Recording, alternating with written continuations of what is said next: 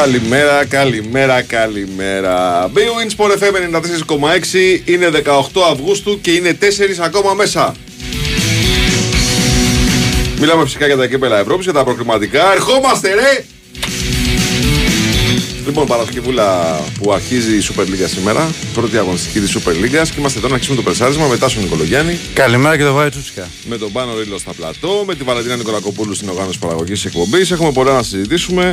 Πώς θα δει εχθές, Κοίταξε να δεις, θεωρώ ότι άξιζαν και οι τρεις να περάσουν. mm Η πιο άδικη, πιο, πιο πολύ τέλος πάντων του Πάουκ το μάτς για να σου είμαι ειλικρινής, ε, δεν το, το έχω δει κατά διαστήματα.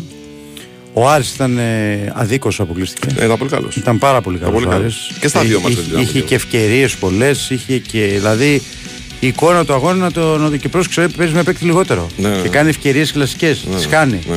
Στην Όταν παράταση. χάνεις τόσες κλασικές ευκαιρίες, δυστυχώς η μπάλα της τιμωρήσης ήρθαν τα πέναντι.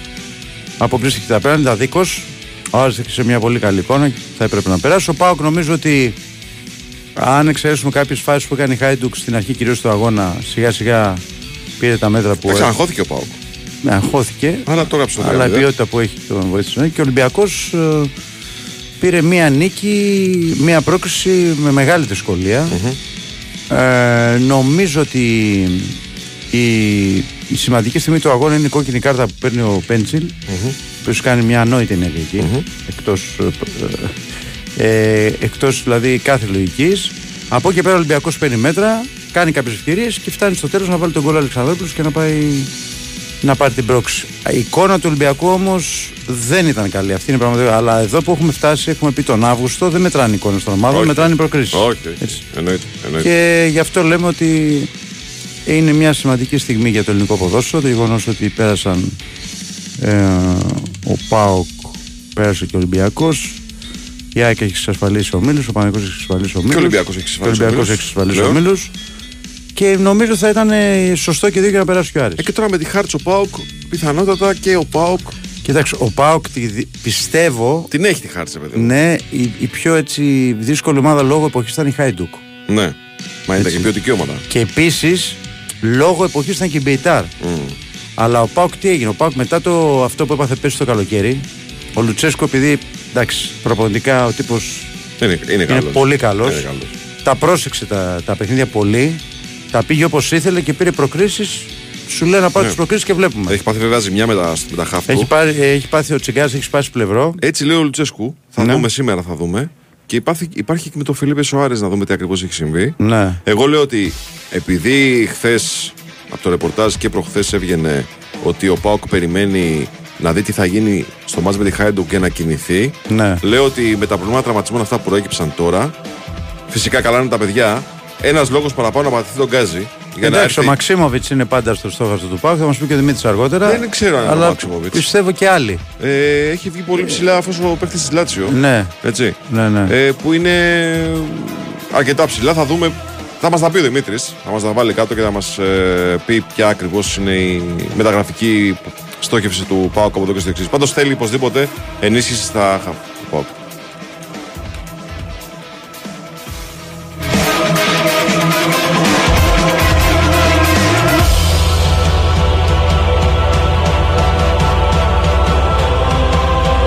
Αλλά ρε παιδί μου, δεν περίμενα τον Άρη να έχετε τόσο καλή εικόνα στα δύο ναι, μάτς πολύ με καλή. την, ε, εικόνα. Δυναμό Πολύ Κιέβου. καλή. Δηλαδή, αν εικόνα. βάλει. Ξέρεις γιατί δεν το περίμενες; Διότι δεν είναι καλή εικόνα του με την Αραράτ. Ακριβώς. Αλλά είδες στο καλοκαίρι, εβδομάδα με εβδομάδα τη ρολοπέζει. Ναι, βέβαια, Στην, βέβαια. ετ- στην ετοιμότητα ε, των ομάδων. Βέβαια. Και όσο δίνουν παιχνίδια, πόσο πιο έτοιμες είναι. Ναι. Παίζεις μεγάλη- Γι' αυτό λέμε ότι τα καλοκαιρινά προκριματικά είναι μεγαλύτερες παγίδες. Ναι. Είναι και τα πιο δύσκολα παιχνίδια.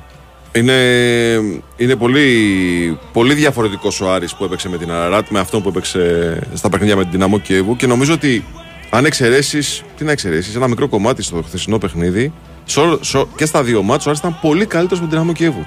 Ναι. Δηλαδή είναι και ένα μικρό κατόρθωμα ότι κατάφερε να αποκλειστεί από, τη, από τους Ουκρανούς. Ε, θα μας τα πει ο Αλέξη Αβόπουλο για το τι σημαίνει αυτό και για τον Άρη, γιατί και ο Άρης περίμενε να δει τι θα γίνει χθες, ε, προκειμένου να ολοκληρώσει τις επόμενες μεταγραφικές του κινήσεις. Ε, ενώ ο Ολυμπιακός έτσι κι αλλιώς είχε αποφασίσει να κάνει κάποιες κινήσεις. Υποδέχτηκε χθες δύο ποδοσφαιριστές. Υποδέχτηκε τον Σκάρπα και τον ε, Εσέ.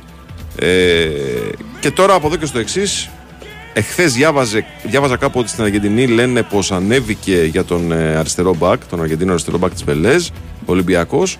Και περιμένουμε να δούμε τι θα γίνει με τον Μπρίνιτς που και σήμερα και αυτός έρχεται στην Ελλάδα από ό,τι τουλάχιστον ξέραμε, ε, προκειμένου να ολοκληρώσει την μεταγραφή τους στον Ολυμπιακό. Και έχει και ένα πόντο εδώ ο φίλος που το στέλνει σαν μήνυμα.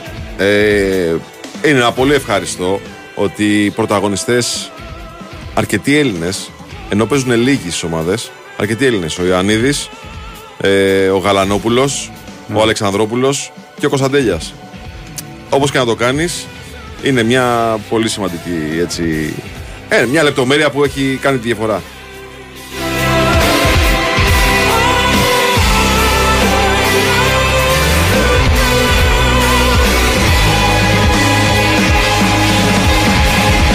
Σήμερα φίλε έχουμε Super League, ε. Αρχίζει το πρωτάθλημα, φίλε. Ναι. Αρχίζει το πρωτάθλημα. Super League έχουμε σήμερα. Βόλο Βόλος Λαμία. Εντάξει. Πολλά με λίγα λέω εγώ. Τι εννοείς πολλά με λίγα; Βλέπω Βόλο, full. Και δεν βλέπω τη Λαμία. Γιατί έχεις τη Λαμία; Δεν, δεν, δεν είναι καλά η Λαμία. Την έχεις δει; Ε, κάτι φιλικά έχω δει, δεν είναι καλά. Δεν πιστεύεις Καρλίτος; Με το μαλλί αυτό. Με το μαλλί αυτό. Έτσι. Λοιπόν, δεν ξέρω αν είναι έτσι που τα λες φίλε τα πράγματα. Να δούμε, εντάξει, γιατί άλλο τα φιλικά, άλλο τα επίσημα. Ναι. Αλλά νομίζω ότι γενικά δεν είναι. Ο Βόλος είναι, είναι καλύτερο. Θα δούμε. Ναι. Ε, 9 από... το βράδυ, ναι. 9 το βράδυ, ναι. ναι. Πάντως από τα καλοκαιρινά φιλικά μου έκανε αρκετή εντύπωση ο Πανσεραϊκός. Ναι. Στα, στα καλοκαιρινά φιλικά. Έδειξε ότι θα παίξει ωραίο ποδοσφαιράκι. Ο αύριο έχει πας για ένα κυψιά. Ναι. Εκεί τη βλέπεις. Εδώ σε θέλω. Ε, δεν ξέρω σε τι κατάσταση είναι ο Παζιάννα. Η Κυψιά, εντάξει. Είναι ο Φώτης τι είναι. Πρώτη φορά παίζει στην ιστορία του Super League. Τι να σου πω. Ο Όφη Άρης την Κυριακή. Αυτό είναι μάτς. Το μάτς της πρεμιέρας αυτό είναι. Το Όφη Άρης. Ναι, ο Όφη είναι πάρα πολύ καλός. Τον έχω δει, τον είδα και στο τελευταίο μάτς Πιστεύω ότι εντάξει, στην εξάδα τον βλέπω. Mm. Να είναι στην εξάδα τον βλέπω. Στα πλοία βλέπει τον βλέπω. Ε, ο Πάκ με τον Αστέρα Τρίπολης και ο Ολυμπιακός με τον Πασαρέκο. Ναι. Τη ΣΑΕΚ αναβλήθηκε γιατί παίζει με την Δυνάμο Ζάγκρεπ το Σάββατο και την ίδια μέρα έχει οριστεί το Παναγικό Ατρόμητος, αλλά αναβλήθηκε επειδή μπορεί την ίδια μέρα να παίξει και Παναγικό και ΑΕΚ στην Αθήνα. Ε, εντάξει. Είναι παιχνίδια τα οποία θα δούμε κάποια πράγματα. Έχει ενδιαφέρον να δούμε πώς θα ανταποκριθεί και φυσικά στο πρώτο παιχνίδι. Και τώρα έχουν μεγάλο βαντάζι οι ομάδες που έχουν επίσημα μάτια στα ποδιά τους. Ναι. Δηλαδή στις πρώτες αγωνιστικές. Ο Άρης λες τώρα. Ο Άρης πούμε έχει αβαντάζ. Απλά έχει. Είναι απέναντι σε καλό αντίπαλο και σε ναι, δύσκολη ναι. έδρα. Ναι. Κατάλαβε. Δηλαδή, αν έπαιζε στο κλάδι Βικελίδης, ναι. θα ήταν μεγάλο το αβαντάζ του Άρη. Ναι. Δεν το συζητάω. Ναι. ναι.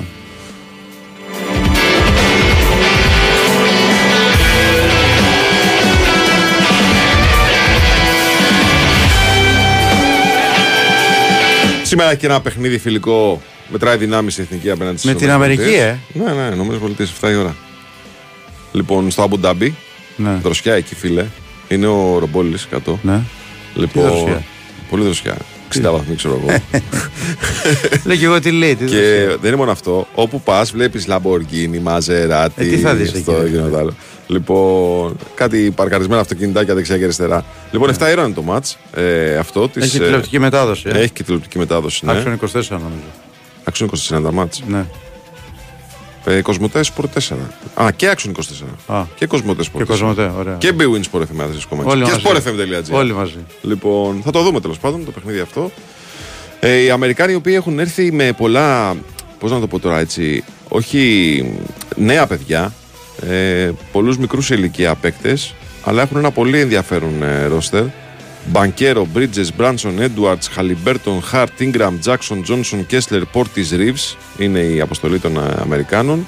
Ε, που θα παίξουν ένα παιχνίδι, θα παίξουν ένα μπάσκετ περισσότερο ομαδικό και λιγότερο ατομικό, λέω εγώ. Ε, διότι μπορούν να βάλουν το εγώ τους κάτω από την ομάδα. Σε αντίθεση με άλλες περιπτώσεις όπου ερχόντουσαν τα πολύ βαριά χαρτιά και ήταν ε, η ομάδα του Λεμπρόν, η ομάδα του Κόμπε και το καθεξής.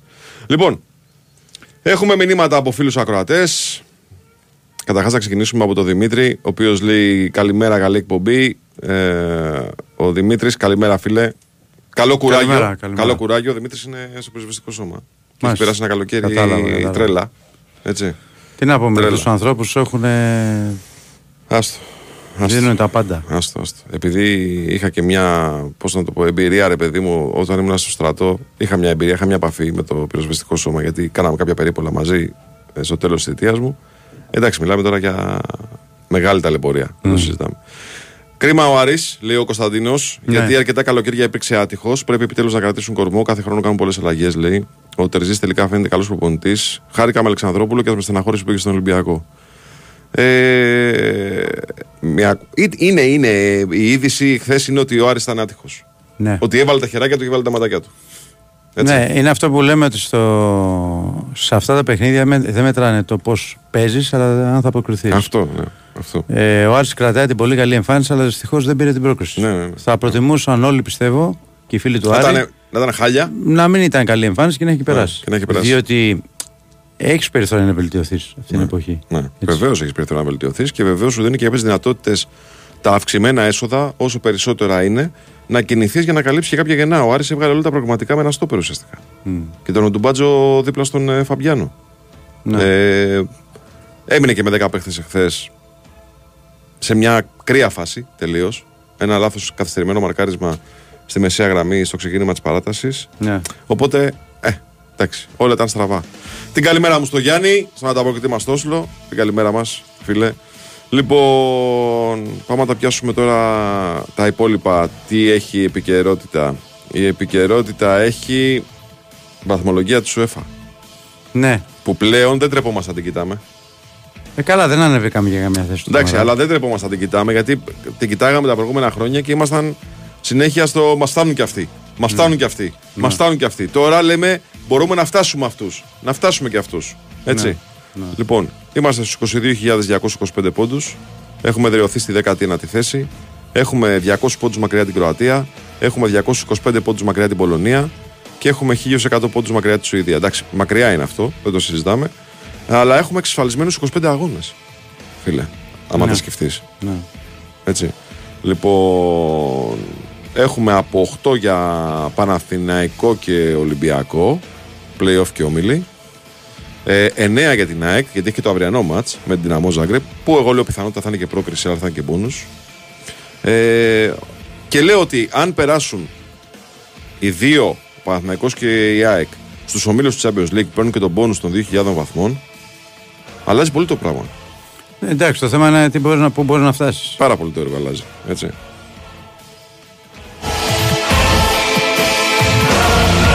Επίσης ο Πάοκ έχει κάνει ένα μεγάλο δωράκι χθες που απέκλεισε στη Χάιντουκ, την πέταξε εκτός Ευρώπης, στη Χάιντουκ και η Κροατία είναι στις ομάδες που μας κυνηγούν.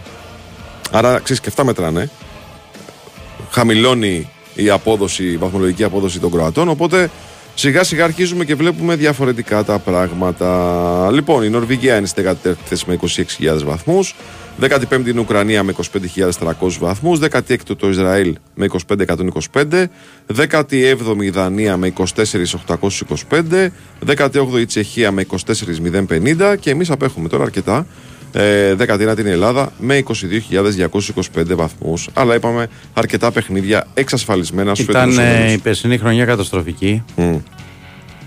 ε, και νομίζω ότι έχουμε πάει στο άλλο άκρο φέτος μέχρι τώρα. Αλλά αυτή η περσινή χρονιά που έχει πολύ μικρή συγκομιδή θα μας και ακολουθεί για την επόμενη τετραετία. Αυτό είναι το πρόβλημα. Ναι. Αν μου λέει τέσσερις ομίλους, λέει ο Γιάννης, θα είναι μαγικό. Και όχι μόνο μαγικό, θα είναι και ρυθμιστικός παράγοντας για την εξέλιξη του πρωταθλήματος, παιδιά. Για να μπουν τέσσερις στους ομίλους, αρκεί να προκριθεί ο Ολυμπιακό. Ο Πάοκ Ο με, τη ΠΑΟΚ. χάρτη. Ο Πάοκ με τη χάρτη. Με τη χάρτη. Αυτό. Οι άλλοι είναι όλοι όμιλοι. Ναι. Ό,τι και να γίνει. Ε, θα είναι ρυθμιστικό και για την εξέλιξη του, του Ε, πρωταθλήματος. θα έχουν όλοι. Ε, και όσοι μπουν στους ομίλους σίγουρα θα έχουν ε, επιπτώσεις ε, με κόπου και όλα αυτά και στο πρωτάθλημα. Rotation. Ε, rotation. Φθορές. Εκεί, εκεί τα, πιο, τα ρόστερ που είναι πιο μεγάλα θα ε, πιστεύω θα, θα αντέξουν. Βεβαίως πρέπει να πω εδώ επειδή το έχω ζήσει ε, και το, το βλέπουμε ότι δεν υπάρχει περίπτωση ομάδες που παίζουν στην Ευρώπη να μην έχουν απώλειες ε, εντός Ελλάδας. Δηλαδή είναι πολύ δύσκολο αυτό διότι ό,τι και να πει ο προπονητής στον παίχτη όταν παίζει στην Ευρώπη Από προσανατολίζεται. έχει ένα κλικ παραπάνω στη συγκεντρωσή του Λογικό εκεί. δεν είναι. Ναι, Και όταν επιστρέφει πάλι στην Ελλάδα μετά λίγο είναι, είναι λίγο περίεργη διαχείριση εκεί. Ε, πιστεύω θα χαθούν βαθμοί από όλους.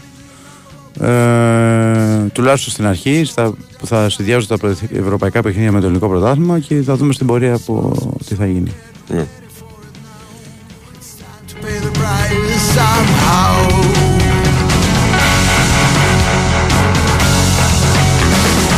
Και πες πρέπει να δούμε τι θα γίνει και με το πρόγραμμα της Super League.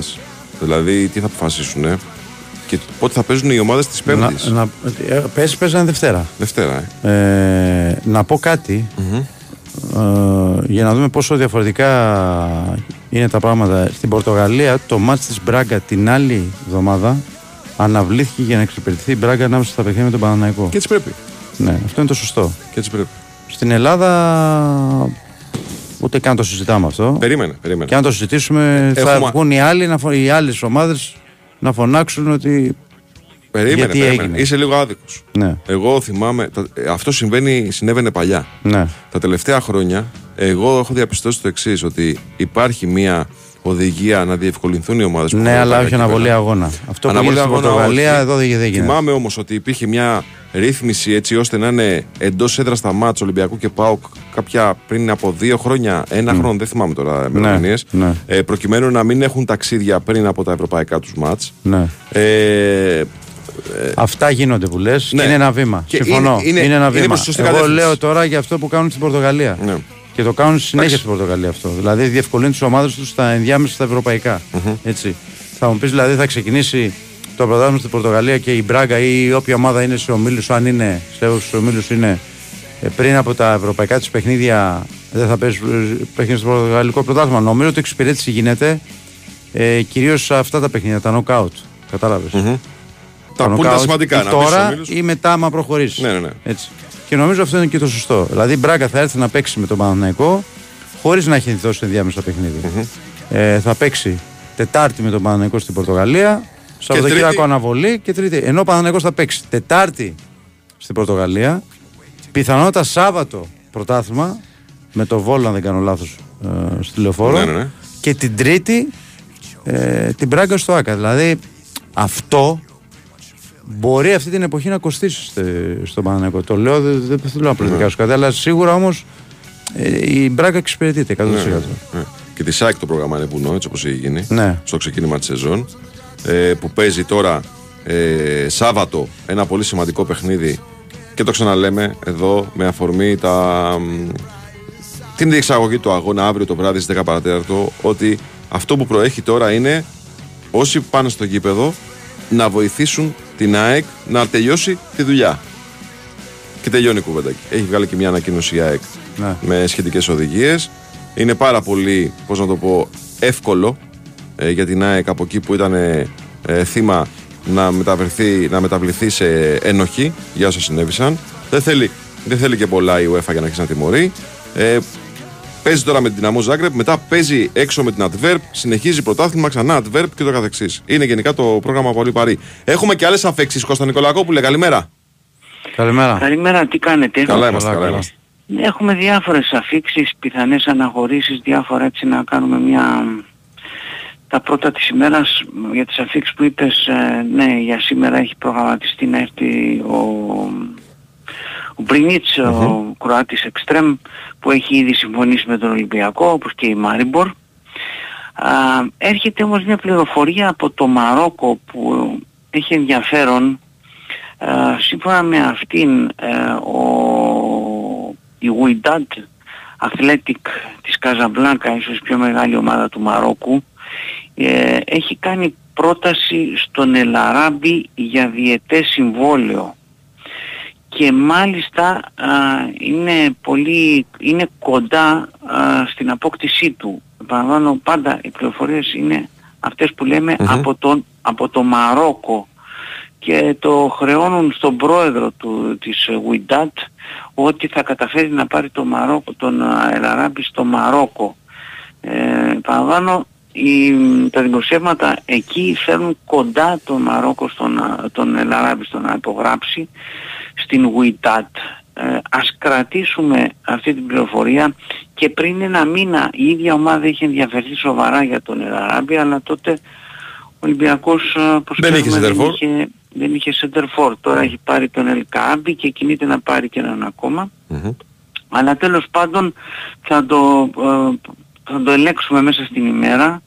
Είναι μια πληροφορία όμως την οποία πρέπει να ε, καταγράψουμε και μια δεύτερη πληροφορία έρχεται από την Αργεντινή και αφορά τον Ορτέγκα ο οποίος Ορτέγκα ε, επικαλείται ενοχλήσεις και από χτες δεν προπονείται με τις βέλες.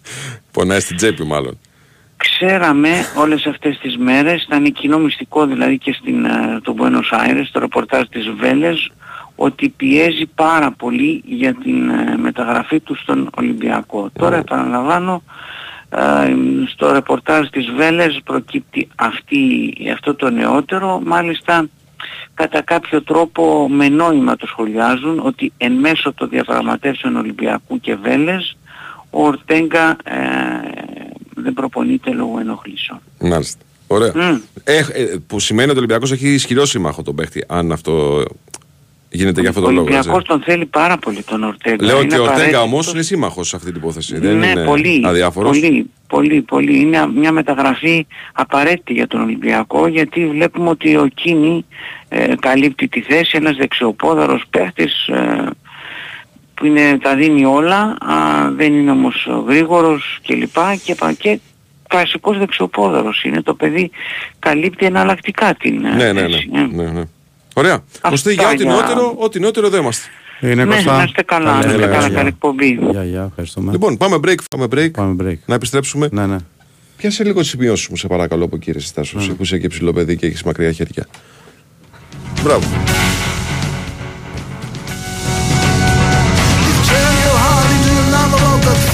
Γιατί ε, πρέπει να σας θυμίσω ότι εδώ πάντα μαζί μας είναι η BWIN και εσύ έρχεσαι στην BWIN για τη ρουλέτα, το blackjack, το poker, τα παιχνίδια με ζάρια, τα κορυφαία game shows και τα μέτρητα τραπέζια με Έλληνες dealer. Το live casino πάει σε άλλο επίπεδο. Ρυθμιστή σε ΕΠ, συμμετοχή σε άτομα άνω των 21 ετών. Παίξε υπεύθυνα, όρο και προποθέσει στο BWIN.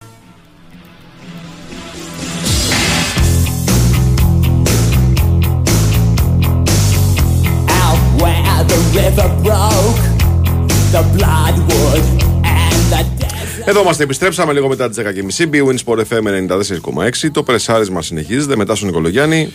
Και βάζει Ζούτσικα. Με πάνω λίγο στα πλατό, με Βαλεντίνα Νικολακοπούλου στην οργάνωση παραγωγής της εκπομπής. Με τα παιχνίδια να συνεχίζονται αδυσόπιτα. Έτσι, αδυσόπιτα όμως. Έχουμε πολλά μάτς και είμαστε χαρούμενοι γι' αυτό.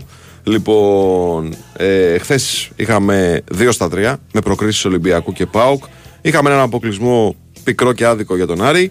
Σήμερα έχουμε ελληνικό πρωτάθλημα και αύριο έχουμε και ελληνικό πρωτάθλημα και ε, τρίτο προκριματικό γύρο του Champions League με την ΑΕΚ να υποδέχεται την Δυναμό Zagreb. Θυμίζω ο Κώστας Νικολακόπουλος μας ενημέρωσε πριν από λίγο ότι η Wydad του Μαρόκου ε, θέλει και έχει κάνει πρόταση ε, σύμφωνα με δημοσιεύματα από το Μαρόκο στον El Arabi ε, για να τον κάνει δικό της. Αυτό αναφέρεται από το Μαρόκο, το ξαναλέω.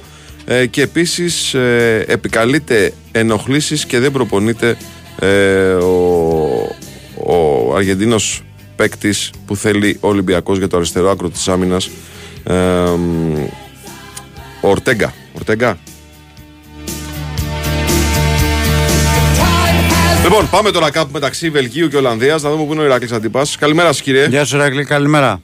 Καλημέρα, καλημέρα παιδιά. Τι Πού είσαι; βαλίτσα, τη βαλίτσα φτιάχνουμε γιατί πα- πάμε Βρυξέλλες τώρα. Α, Α, πας Βρυξέλλες, ε. Θα περάσει από κοινοβούλιο καμιά βόλτα. Άσε, είναι επι- επικίνδυνα εκεί. Άσε με σε, άσε με σε δούμε σε κανένα σκάνδαλο. Μη σε δούμε σε κανένα σκάνδαλο. Πρόσεχε Ηράκλη τις μου. βαλίτσες που κουβαλάς, ε. Μη σου πούνε, κράτα, κρατάτε λίγο αυτή. Για ρίξε την. Λοιπόν, Τι έγινε χθες ρε φίλε στο παιχνίδι, για πες. τι, τι έχει γίνει. Εντάξει, εγώ το, το τα λέω και είπα από πριν ότι δεν, δεν βλέπαμε τίποτα ότι μπορεί να έρθει πρόκληση με 0-0, ότι ο Ολυμπιακός έπρεπε να σκοράρει στο Βέλγιο. Μμμ. Δεν, δεν έχει, πλέον έχει αλλάξει πολύ και το ποδόσφαιρο. Δεν, δεν, τα 0-0 βλέπεις ότι δεν έρχονται με τη συχνότητα που ερχόντουσαν τα προηγούμενα χρόνια. Μμμ. Δεν γίνεται. Δηλαδή και πάλι τώρα στο Βέλγιο ήταν δεδομένο ότι ο Ολυμπιακός θα δεχτεί πίεση και, στο, και ειδικά στο πρώτο, στο πρώτο ημίχρονο ο Ολυμπιακός δεν μπορούσε να κρατήσει καθόλου μπάλα.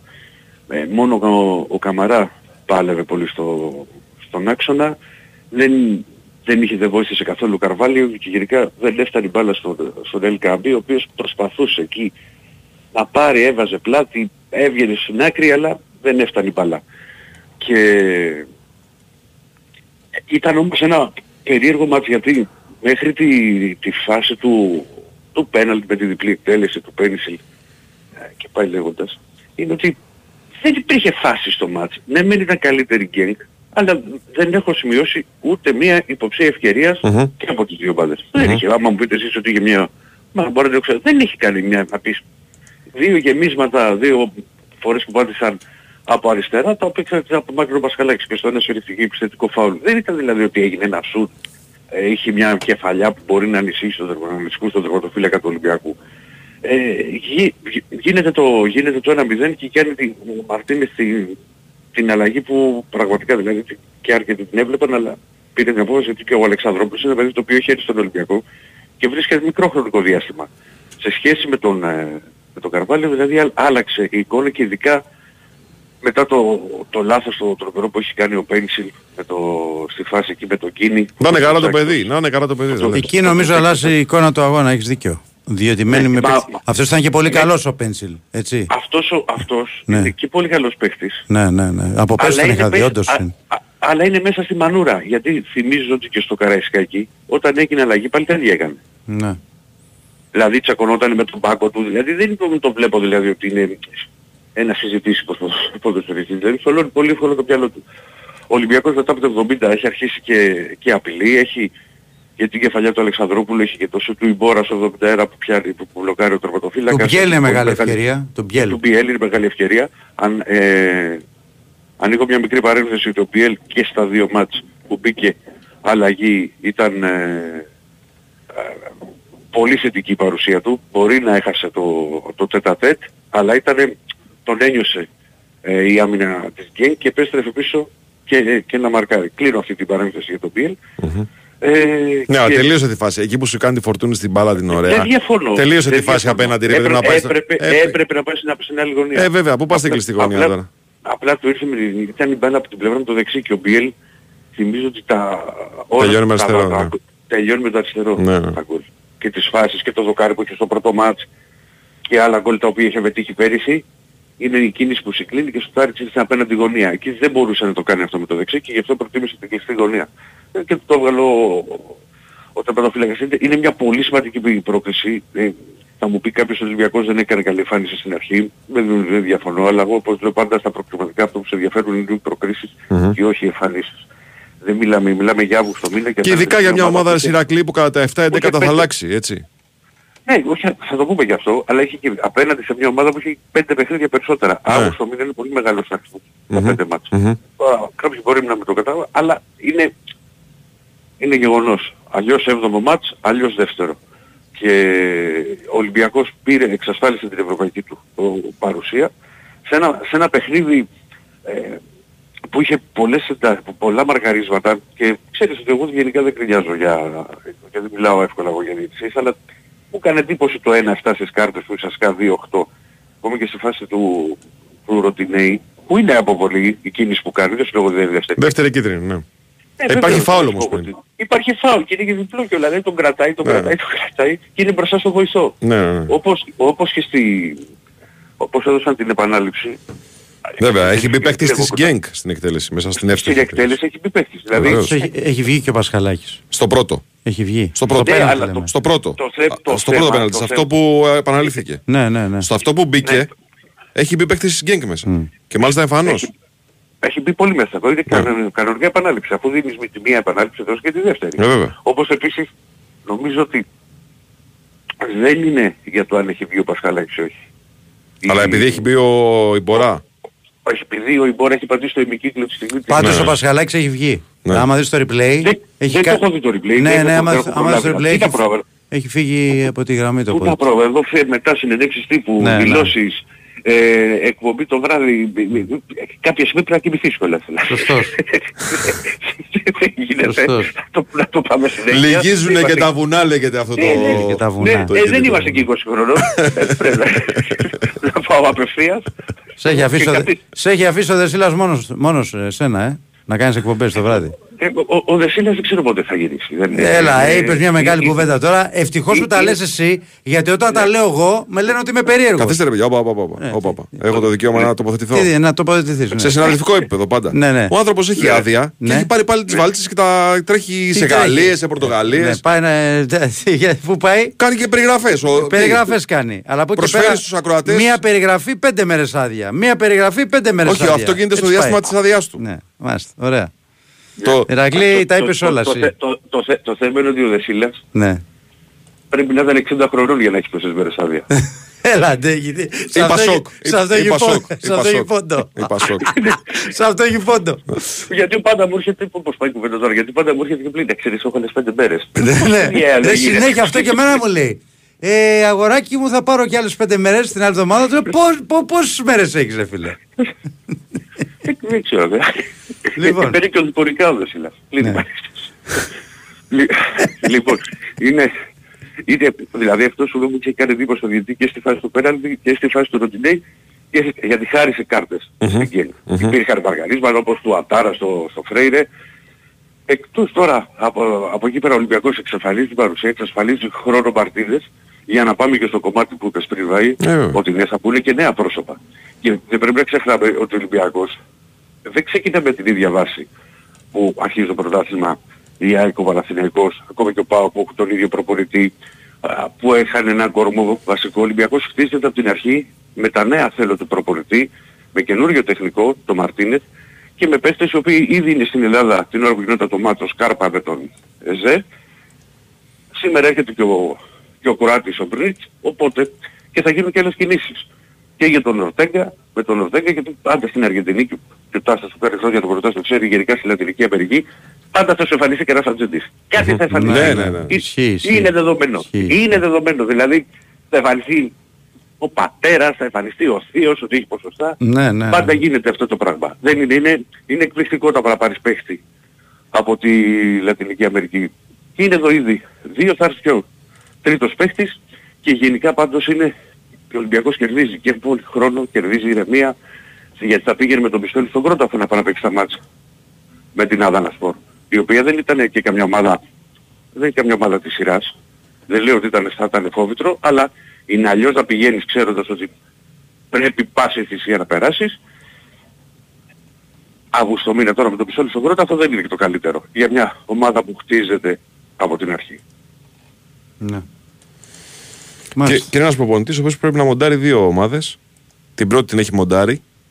Και γι' αυτό εγώ λέω πρέπει να μπει στην άκρη η όποια συζήτηση γίνεται για το τι ποδόσφαιρο παράγει ο Ολυμπιακός σε αυτά τα παιχνίδια. Διότι αφενός τη δουλειά του θέλει να κάνει ο Μαρτίνεθ. Αφετέρου ξέρει ότι πολύ καλά ότι με το που γυρίσει πίσω μετά την πρόκριση θα πρέπει να αρχίσει να μοντάρει τη δεύτερη ομάδα που θα έχει και το ρόλο της βασικής ομάδας κατά τη διάρκεια της χρονιάς. Δεν είναι εύκολα πράγματα τώρα- αυτά. ο, ο Μαρτίνεθ έχει δουλέψει και αυτό που έχει από ό,τι, θυ- από ό,τι βλέπω εγώ και που έχω δει και την προετοιμασία έχει δουλέψει στο γρήγορο, πα- στις γρήγορες πάσες, στο build-up και να προσταθεί ο Ολυμπιακός ακόμη και, και φυσικά και στην κατοχή της μπάλας και τον τρόπο με τον οποίο θα πρέπει να επιτίθεται. Αλλά δούλεψε και πάρα πολύ και αυτό φαίνεται στα παιχνίδια του Ολυμπιακού σε σχέση με την περσινή σεζόν και στην ανασταλτική λειτουργία.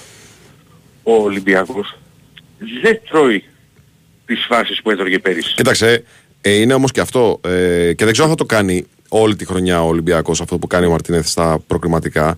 Έχει μέτρα στο γήπεδο που ρε παιδί μου δεν τα έχουμε συνηθίσει για Ολυμπιακό. Δηλαδή παίζει περισσότερο κλειστά από ό,τι έχουμε συνηθίσει στον Ναι. μα, Ολυμπιακό. μα, μα, μα, είναι, μα είναι αυτό που σου είπα στην αρχή.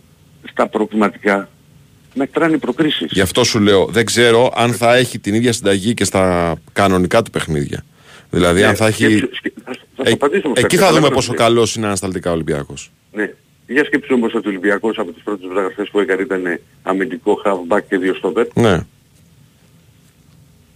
Οι πρώτες του γυρίσεις είναι ο Ιμπόρα, ο Κίνη, ο Πορόσο και ο Φρέιρε. Μμμ.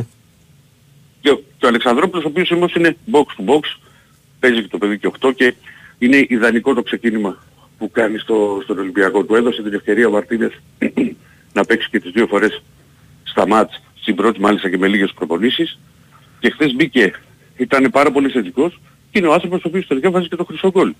Γιατί όλα αυτά μετράνε. Μμμ. Δηλαδή στο ξεκίνημα ενός νεαρού παιδιού ποδόσφαιρο που να έχει σε μεγάλη ομάδα και γενικά μην κρυβόμαστε πίσω από το δεχτυλό μας. Οι, οι διαδρομές, τα δρομολόγια, Παναθηναϊκός, Ολυμπιακός, Ολυμπιακός, Παναθηναϊκός, έστω και ο Αλεξανδρόπουλος δεν έχει φύγει. Δεν έμεινε ελεύθερος από τον Παναθηναϊκό και τον πήρε ο Ολυμπιακός. Όχι, δεν έχει σχέση ο Αλεξανδρόπουλος Ναι, με τον πήγε. Παναγό. Αυτό, ναι, αλλά υπάρχει ας πούμε, Ναι. ξέρεις ότι το παρελθόν του είναι, δεν, δεν είναι εύκολο. Πάντα υπήρχαν αντιδράσεις από την άλλη πλευρά. Έβλεπα εγώ και στα σχόλια και τον παδόν και είπα και πάει λέγοντας. Αυτό λέω. Δεν είναι εύκολα αυτά τα τροπολόγια. Είναι πολύ σημαντικό για ένα νεαρό παιδί να ξεκινήσει τόσο καλά με τον Ολυμπιακό στα πρώτα του δύο παιχνίδια. Πολύ σημαντικό για το παιδί. Ε, βέβαια, δεν συζητάω. Βέβαια. Ωραία. Τώρα, φίλε, από ό,τι μαθαίνουμε, κατά τη μία η ώρα θα είναι εδώ και ο Μπρίνιτς, μία και Ναι. πέντε. Έτσι. Μμμ. Και περιμένουμε τώρα τι θα γίνει με τον Ορτέγκα. Γιατί οι δύο ήρθανε, ο Σκάρπα με τον, ε, Με τον Εζέ. με τον Εζέ, ήρθανε από χθες.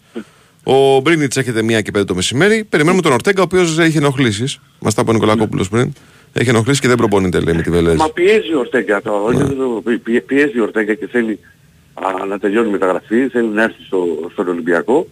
Βέβαια η Βελέζα από την πλευρά της, όπως κάνουν πάντα οι ομάδες, όλο και κάτι περισσότερο θα ζητάει την τελευταία στιγμή. Α, Ειδικά και αργετελή, για πλάκα. Λοιπόν, οπότε προσπαθεί να, να πιέσει και αυτός για να τελειώνει η μεταγραφή και να έρθει και ο Ορτέγκα και να αποκτήσει ο Ολυμπιακός και ένα αριστερό μπακ, γιατί με την, στα μάτια του Τζουκαρίτσι, με την αποβολή του Ροντινέη, Δεξιά τον θα παίξει ο Ραμόν στο Κίνης. τραπέζι. Δεξιά θα παίξει ο Κίνη. και αριστερά ο Ραμόν. Αυτό βλέπω εγώ. Ναι. Δηλαδή ότι μπορεί να γίνει Ναι. τώρα. Αλλά γιατί είναι και τραυματίας ο Ανδρούτος να πεις μπορεί να βάζει τον Ανδρούτος δεξιά και να έμενε ο Κίνη αριστερά. Μμμ. Καλά, κάτσε με το καλό να, να γυρίσει η αποστολή, να δούμε τα νεότερα και τα συζητάμε για τα μάτς με την Τσου- Τσουκαρίτσκι. Ναι. Πρώτο, Ναι. μάτς, πρώτο μάτς μέσα, έτσι. Ναι, απλά δεν έχει γίνει γνωστή ώρα. Ναι, ακόμα περιμένουμε τις ώρες. Ωραία. Ηρακλή μου, καλή επιστροφή. Είναι Ηρακλή, καλή Να είστε επιστροφή. καλά. Να είστε καλά. Έλα, καλή σου μέρα, καλή σου μέρα. Έχουμε break, κύριε Πρόεδρε; Δεν έχουμε break, κύριε Πρόεδρε. Κυρία Βαλεντίνα, θα κάνουμε κάτι;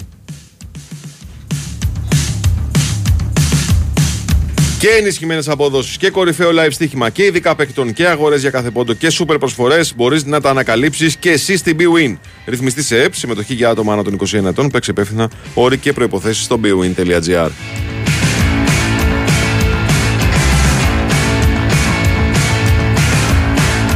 Λοιπόν, πάμε Σαλονικά. Αλέξη Σαββόπουλος είναι μαζί μας. Καλημέρα σας, κύριε, τι κάνετε; Γεια σου Αλέξη. Καλημέρα, καλημέρα παιδιά. Καλά. Καλημέρα. Καλά. Κρί- κρίμα και άδικο, ρε φίλε. Ναι. Κρίμα και άδικο. Δηλαδή, πραγματικά. Ήταν πολύ καλός Η ο εικόνα Άρης. του Άρη ήταν τρομερή εχθές. Και εχθές, μάλλον. Ναι, νομίζω ότι και στα δύο παιχνίδια ο Άρης ήταν καλύτερος από την Άμμο. Δεν κέρδισε και δεν προκρίθηκε, προκρίθηκε η καλύτερη ομάδα σε αυτή τη σειρά των δύο αγώνων και αυτό θα πρέπει να προβληματίσει σαφώς τον Άρη που, κατάφερε, που δεν κατάφερε για ακόμη μια σεζόν πέμπτη διαδοχική στις ευρωπαϊκές διοργανώσεις να, να φτάσει στην πηγή και να πιει και, και νερό. Αυτό είναι ένα, ένα πρόβλημα. Εξελίσσεται σε πολύ μεγάλο ζήτημα γιατί ο Παναθηναϊκός δεν το άξιζε. Χθες θα μπορούσε να κάνει αυτή τη μεγάλη πρόκριση και να πάει να παίξει τα ρέστα του μετά με την Πεσίκτας. Ό,τι και αν συνέβαινε δεν θα τον κατηγορούσε κανένας. Θα πήγαινε, θα έκανε την προσπάθειά του. Θα αναβάθμιζε το πρεστίζ του, το ευρωπαϊκό. Θα έκανε ακόμη ένα γεμάτο γήπεδο την επόμενη εβδομάδα. Θα έβαζε και άλλα χρήματα στα, στα ταμεία του και προφανώς θα Εντάξει, δεν ήταν, μεγαλύτερη... δεν ήταν οι πιθανότητες υπέρ του να περάσει στους ομίλους λόγω της ε, της συνάντηση Ναι, με αλλά στο την ποδόσφαιρο ποτέ Μπεσίκτας. δεν λες, ποτέ μιλάς Ναι, ποτέ οκ. στο ποδόσφαιρο και, ε, και τουλάχιστον, και τουλάχιστον θα, περ, θα, θα προχωρούσε ένα βήμα παραπέρα από ό,τι δεν έχει κάνει τα προηγούμενα, τα προηγούμενα χρόνια. Μμμ. Θα έφτανε τουλάχιστον να το παλέψει μέχρι τα play-off της, ε, της διοργάνωσης, ανεξάρτητα του τι θα συνέβαινε, θα συνέβαινε εκεί.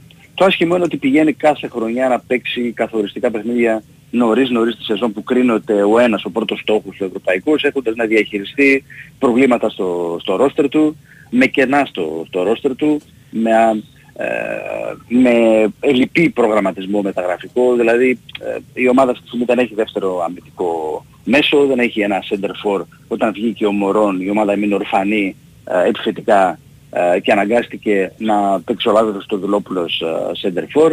Ε, αποδεικνύεται ότι τουλάχιστον στην παρούσα φάση ότι κάποιοι ποδοσφαιριστές που αποκτήθηκαν για να βοηθήσουν την, την ομάδα μεσοεπιθετικά δεν ανταποκρίνονται, δεν μπαίνουν στα παπούτσια αυτών που έφυγαν δηλαδή. Ούτε ο Κάλσον, ούτε ο Μενέντες, ούτε ο Ζουλ θα έλεγα εγώ έχει μπει στα παπούτσια του Ετέμπο σε κάθε περίπτωση. Γενικότερα ε, ο Άρης μπορεί να έχει κάνει πολλές μεταγραφές αλλά σε μια πρώτη ανάγνωση αυτή η ποσότητα δεν συνάδει και με την ποιότητα ξεκάθαρα. Εντάξει. Και, και πραγματικά είναι λυπηρό να ακούς σήμερα μετά από 15 μεταγραφές που έχουν γίνει ότι ο Άρης να πάρει άλλους τρεις τουλάχιστον ε, στις επόμενες δύο εβδομάδες μέχρι το τέλος της μεταγραφικής ε, περίοδου. Άρα εδώ προφανώς κάτι δεν έχει γίνει σωστά ή τουλάχιστον θα έπρεπε να έχει γίνει νωρίτερα για να μπορούσε ο Κοίταξε. Άρης να διεκδικήσει... Αλέξη, καλά τα λες. Ναι. Καλά τα λες και έχεις δίκιο παρακολουθώ στο ρεπορτάζ. Ωστόσο, Μμ. η εικόνα των δύο αναμετρήσεων με την Αμού Κιέβου δείχνει ότι ο Άρης προς σωστό δρόμο κατευθύνθηκε μεταγραφικά. Δηλαδή δεν είναι και πολύ εύκολο για, για τον Άρη που τα προηγούμενα χρόνια έχει αποκλειστεί από ομάδες ε, χαμηλότερου επίπεδου. Ναι. Να παίζει έτσι με την Αμού Κιέβου δύο ημίχρονα Σωστά. και μια παράταση. Σωστά, μια χαρά έπαιξε τα, τα παιχνίδια, μια χαρά έπαιξε τα παιχνίδια σίγουρα, αλλά μην ξεχνάμε, χωρίς να θέλω να δικήσω και ε, την προσπάθεια του Άρη και από την πολύ καλή πραγματικά εικόνα που είχε και στα δύο παιχνίδια, ότι μιλάμε για μια δυνάμει η οποία δεν είναι δυνάμω των προηγούμενων χρόνων. Ναι, και σε από αυτό την έχεις άποψη ήταν πόντο. μια πολύ μεγάλη, Ναι. πολύ μεγάλη ευκαιρία. Δηλαδή ήταν μια ομάδα μετριότατη, η οποία εκμεταλλεύτηκε δύο τραγικά αμυντικά λάθη και σκόραρε δύο γκολ. Εντάξει, δηλαδή αυτό το, ειδικά το, το δεύτερο και το πρώτο θα πω εγώ, γιατί βγαίνει πάρα πολύ εύκολα ε, αυτή η σέντρα μέσα στην περιοχή. Υπάρχει μια τεράστια αμυντική ολιγορία, ενώ θέλει ένα λεπτό να τελειώσει το ημίχρονο για να πάει ο Άρης με καθαρό μυαλό και με το 0-1 να έχει πάρει ήδη και ένα ψυχολογικό προβάδισμα. Ε, και το δεύτερο καλά τι να συζητάμε τώρα. Αυτή η 40 παλιά στην πλάτη του Ματαρίτα είναι ούτε σε αισθητικό επίπεδο τώρα, τέτοιο, τέτοιο λάθος. Δηλαδή ήταν απέναντι σε μια ομάδα ε, η οποία ήταν μετριότατη, δεν είναι η δυνάμω του παρελθόντος, είναι ένα φάντασμα της δυνάμω σε κάθε περίπτωση. Και αυτό το πράγμα ο Άρης παρά την καλή του προσπάθεια πάλι δεν το ε, εισέπρασε, δεν το κεφαλαιοποίησε και πάλι. Και, και κατάφερε να μείνει, να μείνει εκτός. Ε, αυτό είναι πάρα πολύ οδυνηρό, είναι πάρα πολύ άσχημο, γεμίζει πολύ μεγάλη πίκρα, στεναχώρια, ε, μένουν αυτά τα τεράστια αν και γιατί. Και πραγματικά δεν ξέρω ε, ε, κατά πόσο θα επηρεάσει την προσπάθεια της ομάδας ε, στο πρωτάθλημα γιατί ο Άρης δεν έχει καθόλου χρόνο να κάτσει να κλάψει πάνω από το χειμενό γάλα γιατί ε, γυρίζει σήμερα και αύριο φεύγει για την Κρήτη να πάει να παίξει με τον πιο φρέσκο όφη ε, στο σε ένα γεμάτο δύσκολο γήπεδο έχοντας να διαχειριστεί κούραση, τραυματισμούς, απουσίες και ε, αυτό το ψυχολογικό που σίγουρα έχει αφήσει ο χθεσινός ο δενηρός αποκλεισμός με τον τρόπο που, που ήρθε. Τι προβλήματα υπά- υπάρχουν όπως το μάτς με τον Όφη; προβλήματα. Τώρα ε, α, ο, ο Νταρίντα αποχώρησε και πάλι κάποια στιγμή γύρω στο 70 κάτι γιατί δεν μπορούσε να αντέξει άλλο έχοντας να διαχειριστεί ένα διάστημα τις προηγούμενες, τις προηγούμενες μέρες. Ε, υπάρχουν κάποια άλλα προβληματάκια από χτυπήματα. Υπάρχει και του Κουέστα φυσικά που δεν ξέρουμε αν θα προλάβει το μάτι της, ε, της Κυριακής. Ο Μπράμπετς ίσως είναι στην αποστολή, δεν νομίζω όμως ότι μπορεί να παίξει βασικός. Την Κυριακή αυτός πάει από την επόμενη εβδομάδα, τη δεύτερη αγωνιστική. Ε, και από εδώ και πέρα βέβαια μένει αυτές τις ε, επόμενες μέρες μέχρι το τέλος της μεταγραφικής περίοδου να δούμε τελικά ε, πώς θα κινηθεί ο Άρης, τι έχει στο μυαλό του να κάνει ο Θόδωρος Καρυπίδης, δηλαδή ε, σε ποιες θέσεις ακόμη θα ενισχύσει το, το ρόστερ. Καλά δεν το συζητάω ότι θα πάρει ένα κεντρικό αμυντικό, αυτό είναι το μόνο, το μόνο βέβαια. Το θέμα είναι αν θα κινηθεί να πάρει ακόμη ένα εξάρι, αν θα πάρει ένα παίκτη όπως έλεγα και χθες μεσοεπιθετικά και τι θα γίνει ε, και με τον Πάλμα. Δηλαδή αν αυτό θα συνδυαστεί και με κάποια αποχώρηση. πώληση, του ναι. Πάλμα, του Γκρέι που είναι ένα μεγάλο αγκάθι ούτως ώστε να αδειάσει και λίγο χώρος γιατί πραγματικά υπάρχει πρόβλημα. Ωραία. Για ό,τι νεότερο, φίλε, εδώ είμαστε και μας ενημερώνεις. Καλή σου μέρα. Έγινε, Αλέξη. Καλή σου μέρα. Πάμε δελτίο και επιστρέφουμε για τη δεύτερη ώρα της εκπομπής.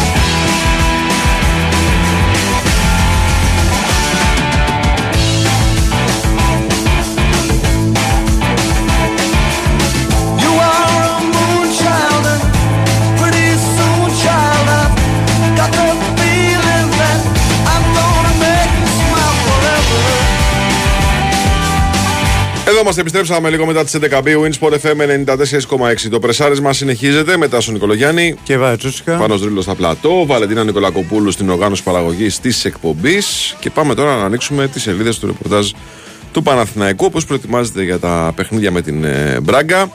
Είναι ο Νίκος Αθανασίου εδώ; Δεν είναι ακόμα εδώ; Πού είναι; Σε λιγάκι. Πού είναι; Πού είναι; Τώρα. Όντως. είναι; Νικό. Τώρα. Γεια σου, Έλα, Νικό. Νικόλα, τι κάνεις; Καλημέρα σας κύριε. Πώς Τι είστε κάνεις, κύριε, αγόρι μου, πώς είστε πώς κύριε, είσαι; όλα καλά; Πάρα πολύ καλά. Μπράβο. Το, έκανε, το, το, το καθήκον του χθες το έκανε πάντως. Ε, το τακτοποίησε τα θα θέματα. θαλασσίου περίμενα να tours, ακούσω, εντάξει. θα έλεγα. Ναι. Τώρα θα, θα πας και εσύ, θα Περίμενα, πας, θα έλεγα. θα πας και εσύ Πορτογαλία, δεν θα πας; Ναι. Εννοείται. Ε, ναι. Ε, φαντάζομαι τα δωμάτια είναι καλύτερα τώρα. Σας έστειλα εσάς μόνοι σας εκεί. Στο κλουβί εσείς. Στο, δύο, στο κλουβί και τώρα στις ανέσεις. Και τώρα στα τετράστερα. Έτσι πάει. όχι, όχι, εντάξει. Όταν τα είχα κλείσει για τη Μασαλία, Ναι. ε, το πλάνο ήταν να πάω κι εγώ. Ναι. Η πραγματικότητα είναι αυτή. Ναι. Ε, Τώρα εντάξει είπαμε, παιδιά έκανα ένα λάθος. Δεν πειράζει. Δεν Λάθος. πειράζει. Τέλος πάντων, Όλοι σχετικά κάνουν είναι λάθος. όλα. Ε, Σωστά. Ευχαριστία, Νίκο μου, ευχαριστία. ευχαριστία. Εμ τους κάνεις τη δουλειά, εμ ακούς κριτικές. Έτσι, ε, έτσι. τελευταία φορά ήταν, να ξέρεις. Τι τελευταία, αφού είσαι με Τελευταία τη- φορά ήταν. Τώρα ήταν τελευταία φορά; Τώρα; Τελευταία φορά φέτος, φέτος, ενώ φέτος. Από Α. του χρόνου θα τα εγκαταλείψω. Όχι, δεν Θα έκανα. δώσω σε κάποιον άλλο τη σκητάλη. Λοιπόν, βάλτε ένα μικρό γκρίνια στις τάξεις του Παναθηναϊκού. Κοίταξε, ο ιδανικός Και, να σε παιδιά, συγγνώμη, χωρίς αντικαταστήσει. γκρίνια μπορεί να υπάρξει αυτή η ομάδα. Σωστό. Αν, Οπωσδήποτε θε, επιθυμώ. αν θέλεις να αποσυρθείς, ο ιδανικός για να σε αντικαταστήσει είναι ο Δερσίλα. Κάεις τρελός. Τι; Δε, θα κλείσει δωμάτια, μπορεί να παίζει ο Παναθηναϊκός στην Πράγκα και θα κλείσει δωμάτια στη αυτό- Λισαβόνα. σε αυτό έχει Άστο δίκιο. τώρα, Όχι σε μόνο παρακαλώ. αυτό. Θα τα κλείσει και σε άλλες ημερομηνίες. Ναι, άστο τώρα, σε παρακαλώ πολύ. Άστο τώρα, σε παρακαλώ πολύ. Εντάξει, αυτό με τις άλλες ημερομηνίες μπορεί να συμβεί. Ναι. Ε, Στην αρχή εγώ όταν έστειλα ένα κάποιο mail εκεί σε ένα ξενοδοχείο στην Πράγκα, 21 με 23 είχα στείλει. Ναι. Λοιπόν, εντάξει. Απλά ξέρεις κάποια στιγμή το καταλαβαίνεις το λάθος πριν Ναι. τα κλείσεις τελείως. Τέλος πάντων. Λοιπόν, τι Ε, θέλετε να Επέστρεψε ο συζητήσουμε, Αϊτόρ, φίλε, κύριε; έτσι. Ε, ο Επέστρεψε ο Αϊτόρ Αϊτόρ. επέστρεψε, αυτή είναι η είδηση. Νομίζω αναμενόμενο ήταν. Μμμ. Ναι. από ένα σημείο και μετά γιατί και ο Ισπανός μπορεί να μην τον έχουμε δει α, στα παιχνίδια καθώς ήταν εκτός λίστας αλλά όσο περνούν οι μέρες και όσο πλησιάζουμε προς την έναρξη του πρωταθλήματος τόσο πιο έτοιμος είναι ο Ισπανός Εξτρέμ έχει κάνει αρκετά α, βήματα μπροστά και η είσοδος του στη λίστα στη θέση του Τσόκαη νομίζω ήταν ε, λίγο πολύ αναμενόμενη και νομίζω ότι δεν θα είναι αυτή η μοναδική αλλαγή που θα έχει στη λίστα το Παναθηναϊκός. Εδώ να υπενθυμίσω ότι μέχρι και την παραμονή του αγώνα το Τριφύλι μπορεί να κάνει δύο αλλαγές, Μμμ. έτσι. Αυτό το οποίο περιμένει ο Ιβάν Γιωβάνοβιτς νομίζω πως είναι να δει α, σε ποια κατάσταση θα είναι ο Μπαρτ Σέγκεφελτ και ο Βίλιαν Αράο, δύο ποδοσφαιριστές που υπό φυσιολογικές συνθήκες α, θα βρίσκονταν στη λίστα του Παναθηναϊκού για τα παιχνίδια με την Πράγκα. Ο Σέγκεφελτ έχει ανεβάσει ρυθμούς αυτή την εβδομάδα, έχει επιστρέψει από τον μυϊκό του τραυματισμό. Απλά θέλει ο coach λίγες μέρες ακόμα να τσεκάρει α, το αν θα είναι απόλυτα έτοιμος και όσον αφορά τον Βραζιλιάνο ο οποίος προέρχεται από μια γεμάτη προετοιμασία α, με τη Φενέρμπαξ, έχει παίξει και σε κάποια φιλικά, θέλει και για εκείνον να έχει α, άποψη ο ίδιος μέσα από τις προπονήσεις οι οποίες ξεκινούν και πάλι σήμερα το απόγευμα μετά το χθεσινό ρεπό. Οπότε κρατάμε ένα μεγάλο παράθυρο νομίζω ανοιχτό για κάποιες αλλαγές Μμμ. στη λίστα μία μέρα πριν από το παιχνίδι με την Πράγκα. Μμμ, μμμ.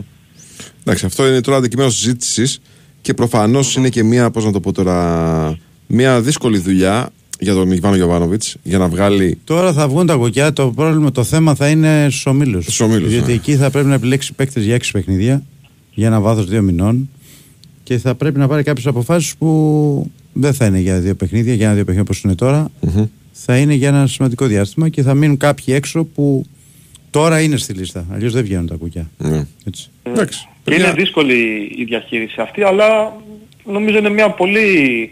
Οκ, για τον προπονητή είναι πονοκέφαλος, αλλά είναι ευχάριστος πονοκέφαλος. Και είναι μια πάρα πολύ καλή συνθήκη για τον Παναθηναϊκό, η οποία μας δείχνει και μας αποδεικνύει το πόσο έχει μεγαλώσει ως, ε, ως ρόστερ, πόσο έχει α, εμπλουτίσει το έμψυχο δυναμικό του, πόσο έχει αυξήσει την ποιότητά του, ώστε α, να μην χωράνε όλοι οι παίκτες ε, Ναι. στη λίστα, η οποία φυσικά έτσι είναι και λίγο το αρνητικό ότι ο Παναθηναϊκός δεν έχει τόσους Έλληνες ώστε να μπορεί να δηλώνει 25 ποδοσφαιριστές. ποδοσφαιριστές. Δηλαδή, Ναι. οκ, είναι θετικό να έχεις τόσες πολλές καλές λύσεις, αλλά το ιδανικό θα ήταν, ξέρεις, ο Παναθηναϊκός να έχει τουλάχιστον ένα-δύο ακόμα Έλληνες ποδοσφαιριστές. Ε, Πάντως, ε, το, αυτό που είπες πριν για το ρόστερ του Παναθηναϊκού φάνηκε και στα δύο πολύ σημαντικά και κρίσιμα και δυνατά και δύσκολα ματς με τη Μαρσέιγ. Όπου και στα δύο παιχνίδια οι αλλαγές, οι παίκτες που ήταν από τον πάγκο, Ναι. Ε, έπαιξαν καταλητικό ρόλο και νομίζω ότι αυτό μπορεί να αποτελέσει οδηγό. Ε, πραγματικότητα είναι, αλλά μπορεί να είναι Ε, βασικό επιχείρημα να και για τη συμπληρω- διαχείριση του ρόστερ μέσα στο πρωτάθλημα. Ναι. Ότι κοίταξε να δεις πόσο σημαντική είναι η παρουσία των παικτών που έρχονται από τον πάγκο. Να συμπληρώσω πριν ε, μιλήσει ο Νίκος, πριν απαντήσει, ότι έχουμε ξεχάσει κάτι. Ότι οι αλλαγές δεν υπήρξαν στα συγκεκριμένα παιχνίδια. Και στο δεύτερο παιχνίδι και στο πρώτο. Εγώ στέκομαι στο δεύτερο παιχνίδι, έτσι. Δεν έπαιξαν ρόλο μόνο στο να ανέβει η ομάδα και να μειώσει. Οι αλλαγές έχουν βάλει παιδιά τα πέναλτι. Ναι. Τα οποία ουσιαστικά δίνουν την πρόκριση στον Παναθηναϊκό. Δεν είναι απλή ε, η διαδικασία εκτέλεσης. Και στο πρώτο ματς είναι Κλεινχέισλερ, Μπερνάρ, Ιωαννίδης. Ναι, ναι, ναι, ναι, αλλά σου λέω και το και στο δεύτερο. Λέμε ότι ανέβασαν την ομάδα. Οκ. Έβαλε το γκολ ο Ιωαννίδης. Οκ. Δεν λέμε όμως ότι και οι πέντε εκτέλεσαν Ήταν τα στα πέναλτι πέναλτι, ναι. εκτέλεσαν τα πέναλτι και έδωσαν την πρόκριση. Τις έξι αλλαγές του coach οι πέντε βάρεσαν τα πέναλτι. Μόνο ο Τσέριν δεν, Ναι. δεν είχε χτυπήσει Σωστό. και τα έβαλαν και οι πέντε. Σωστό. Έτσι.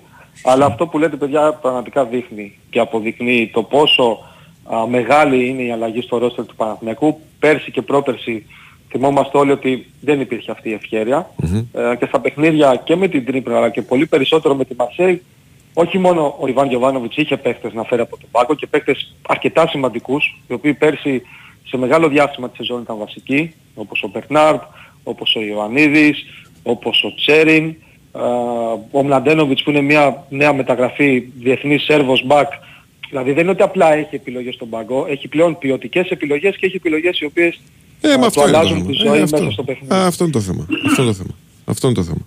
Έχει ένα ρόστρε που πλέον που το βοηθάει να διαχειριστεί διαφορετικά τις δυνάμεις των παικτών. Και επειδή υπάρχουν τα μάτια τώρα πλέον, ε, θα είναι μεσοβδόμαδα ε, μέχρι το Δεκέμβρη, ε, θα χρειαστούν όλα, όλοι οι παίχτε αυτοί να έχουν ενεργό ρόλο.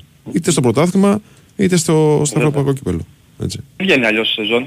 Δεν θα μπορούσε να βγει και διαφορετικά η σεζόν. Όπως δεν θα έβγαινε και η περσινή σεζόν σε καμία περίπτωση. Αν ο Παναθηναϊκός είχε το ίδιο ρόστερ το περσινό και για παράδειγμα είχε αποκλείσει τη Σλάβια και τον επόμενο αντίπαλο και έμεινε, έμπαινε στο μίλους του Conference, δεν θα έβγαινε η σεζόν. Ο Παναθηναϊκός δεν θα ήταν το ίδιο ανταγωνιστικός. Αλήθεια. Φέτος Ναι, όμως έτσι. έχει προνοήσει και έχει προγραμματίσει σωστά όλες του τις κινήσεις ώστε να είναι πανέτοιμος για να βγάλει α, την δύσκολη σεζόν η οποία έρχεται και είναι μια σεζόν που έχει πάρα πολύ μεγάλες απαιτήσεις και προσδοκίες απαιτήσεις και προσδοκίες που πέρα από το όνομα και το μέγεθος της ομάδας έχει δημιουργήσει α, και αυτή η έκδοση με τη δουλειά και τα αποτελέσματά της έτσι.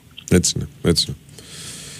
Τι περιμένουμε κύριε Νίκο στο ρεπορτάζ, περιμένουμε κάτι σημαντικό; Σήμερα βγαίνουν τα εισιτηρια για τον ε, επαναληπτικό στο Ολυμπιακό στάδιο με την ε, Πράγκα. Λέγαμε και χθες ότι ε, νομίζω θα έχει πάρα πολύ κόσμο σε αυτό το μάτς. Δηλαδή θα θυμηθούμε α, παλιές ένδοξες στιγμές του Παναθηναϊκού στην ε, Καλογρέζα. Μέχρι σήμερα ήταν η διορία για να δηλώσουν φίλοι του Παναθηναϊκού συμμετοχή α, για το πρώτο παιχνίδι στην Πορτογαλία. Ένα πάρα πολύ δύσκολο ταξίδι, εγώ εδώ να πω και ε, αυτός είναι και ο λόγος που ο Παναθηναϊκός δεν θα έχει και πάρα πολύ κόσμο στο γήπεδο της Μπράγκα. Είναι δύσκολο ταξίδι και πάρα πολύ ακριβό γιατί α, καταρχήν δεν υπάρχει απευθείας πτήση από την Αθήνα για να πας στην πόλη της Μπράγκα.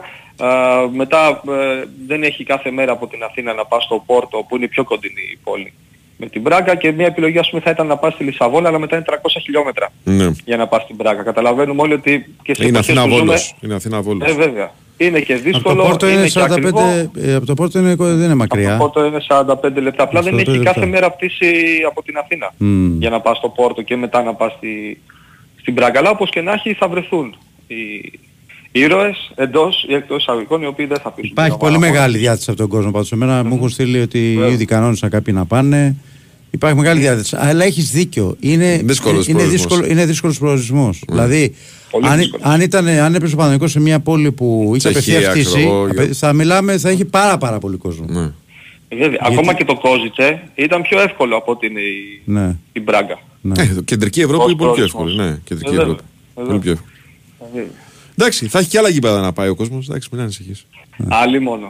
και θα έχει και νομίζω, άλλη μόνο. και θα έχει και πιο βατούς προορισμούς νομίζω. Ναι, ναι. Καλά εντάξει έτσι και γίνει η απόλυτη υπέρβαση και το όνειρο δεν θέλω να μιλάω για θαύματα ε, και μπει ο Παναθηναϊκός ο μίλους του Champions League καταλαβαίνουμε ότι όλα τα ταξίδια θα είναι ένα και ένα. Ε, βέβαια, και εκεί ναι. πραγματικά θα γνωρίσει, βασικά θα γνωρίσει, θα ξαναθυμηθεί και πάλι η Ευρώπη ε, το ποιος είναι ο κόσμος του Παναθηναϊκού.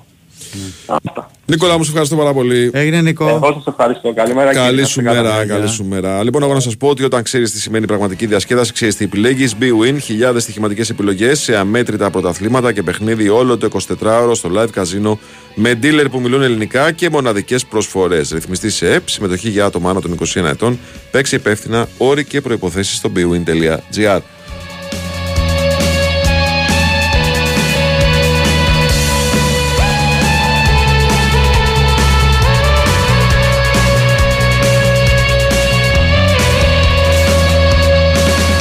Λοιπόν, πάμε τώρα στο πολύ σπουδαίο παιχνίδι που δίνει η ΑΕΚ αύριο το βράδυ 10 παρατέταρτο. ε, Εδώ με την ε, Δυνάμο Ζάγκρεπ. Η ΑΕΚ η οποία συνεχίζει και καλά κάνει και πρέπει να περνάει όσο δυνατά περ- γίνεται το μήνυμα αυτό. Ότι πάνω απ' όλα προσέχουμε ε, να μην την πατήσουμε εμείς. Κώστας και Τζετζόγλου για τις λεπτομέρειες. Καλημέρα σας, κύριε. Γεια σου Κώστα.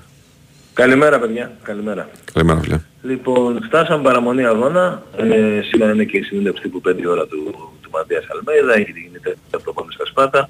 Οι Κροάτες όπως είχαμε πει τελικά έκαναν αυτό που έλεγαν ότι θα κάνουν. Δηλαδή δεν, ε, δεν θα κάνουν προπόνηση στη Φιλαδέλφια. Ούτε συνέντευξη τύπου εδώ πέρα.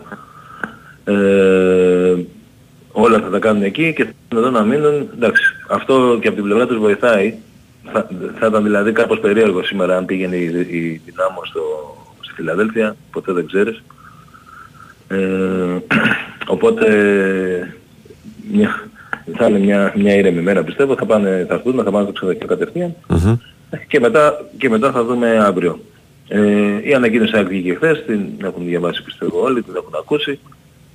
Εννοείται τα μέτρα ασφαλείας θα είναι πολύ αυστηρά γιατί συμπίπτει και με αυτό που θα γίνει με την, μετά την εξαγγελία του Πρωθυπουργού στη συνάντηση ότι η αστυνομία αναλαμβάνει τον έλεγχο. Πράγματι αύριο θα υπάρχει πολύ αυστηρός έλεγχος. Δεν θα μπορεί να είναι κανείς πέριξ του γηπέδου τρεις ώρες πριν το μάτς ε, χωρίς εισιτήριο. Ε, Πού οπότε- θα, είναι η ζω- πού θα είναι η πρώτη ζώνη, φίλε, ε, ελέγχου για εισιτήρια; Ε, θα είναι πριν, το, πριν τον αετό και πριν τα, τα στενά. Τώρα ακριβώς που θα μπει δεν γνωρίζω. Δεν το ξέρεις. Ναι, οκ. Λέω μήπως έχουμε κάποια χρηστική πληροφορία για τον κόσμο, ρε παιδί μου, που θέλει να κινηθεί στην περιοχή. Γιατί εκτός Ε, από ένα γήπεδο πλήρω- είναι και, είναι και χώρος, πώ να σου το πω, ε, Κοίτα, νομίζω- διασκέδαση. Ε, κοίτα, νομίζω, νομίζω έτσι κι αλλιώς η, η Δεκελεία δεν μπορεί να, να κλείσει. να κλείσει. Ε, ναι. Οπότε δεν νομίζω ότι θα υπάρχει θέμα. Ε, μετά μέσα στα στενά, φαντάζομαι τους κατοίκους εκεί υπάρχει κάποια μέρη να υπάρχει μην θέλει να πάει κανείς στο σπίτι του, ας πούμε, γιατί δεν μπορεί. Ε, και από εκεί πέρα δεν θα, δεν θα πλησιάσει κανείς σε άλλες χωρίς, χωρίς εισιτήριο. Ε, Έχει, έχει υποθεί ότι πρέπει να έχει και όποιος έρθει στο γήπεδο να έχει και την ταυτότητά του γιατί μπορεί να το ζητηθεί. Μπορεί να το ζητηθεί έτσι, δεν, είναι, δεν λέω ότι όποιος πάει στο γήπεδο αύριο θα τύχει ταυτότητα, αλλά μπορεί να το ζητηθεί. Οπότε καλό θα είναι κάποιος όποιος είναι να πάει να την έχει, είτε στο κινητό είτε τη φυσική ταυτότητα τέλος πάντων. Ε, τώρα, το, σήμερα είπαμε είναι η τελευταία προπόνηση. Θα δούμε τώρα τι θα γίνει με, ε, αν θα γίνουν αλλαγές. Θυμίζω ότι η ΑΕΚ την Τρίτη αν προκριθεί παίζει στο Βέλγιο, την- αν, αν αποκλειστεί μετά πάει Πέμπτη, οπότε εντάξει αλλάζει, αλλά αν προκριθεί ε, θα παίξει πάρα πολύ γρήγορα το επόμενο μάτς. Επίσης πολύ κρίσιμο για τα play-off. Ε, οπότε αυτό δεν ξέρω αν, αν θα επηρεάσει αύριο καθόλου την, ε, την 11 Θα το δούμε αυτό. Ε, βέβαια το, το σημαντικό τώρα μάτς είναι αυτό. Δηλαδή δεν είναι ότι το επόμενο, ότι κοιτάει το επόμενο ε, θεωρώντας ότι μετά την νίκη στην Κροατία έχει περάσει. Ε, η Ζάγκρεπ ούτως ή άλλως είναι και μια ομάδα, αλλά έχουμε δει και άλλες ομάδες βέβαια σε ευρωπαϊκή κύπελα να το κάνουν αυτό, αλλά η, και η Ζάγκρεπ είναι μια ομάδα που έχει κάνει προκρίσεις με ανατροπές εκτός έδρας, δηλαδή έχει ξεκινήσει άσχημα στην έδρα της και έχει, κάνει, την- έχει πάρει την πρόκληση στην έδρα του αντιπάλου.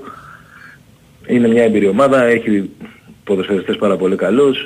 Ε, μην ξεχνάμε ότι πριν γίνουν τα μάτς, όταν έγινε η κλήρωση τέλος πάντων, ως φαβορή ήταν η Ζάγκρεπ ε, απέναντι στην ΑΕΚ. Ε, και λόγω της εμπειρίας που έχει και όλα τα χρόνια τα τελευταία, τι έχει κάνει στην Ευρώπη η Ζάγκρεπ και τι έχει κάνει όχι μόνο η ΑΕΚ και άλλες ελληνικές ομάδες. Δεν νομίζω υπάρχει ομάδα στην Ελλάδα τα τελευταία πέντε χρόνια που να έχει κάνει κάτι καλύτερο από ό,τι έχει κάνει η Ζάγκρεπ. Οπότε είναι το, το παιχνίδι είναι πολύ δύσκολο.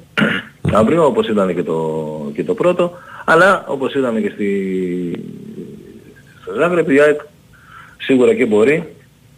Ε, και το απέδειξε ότι μπορεί.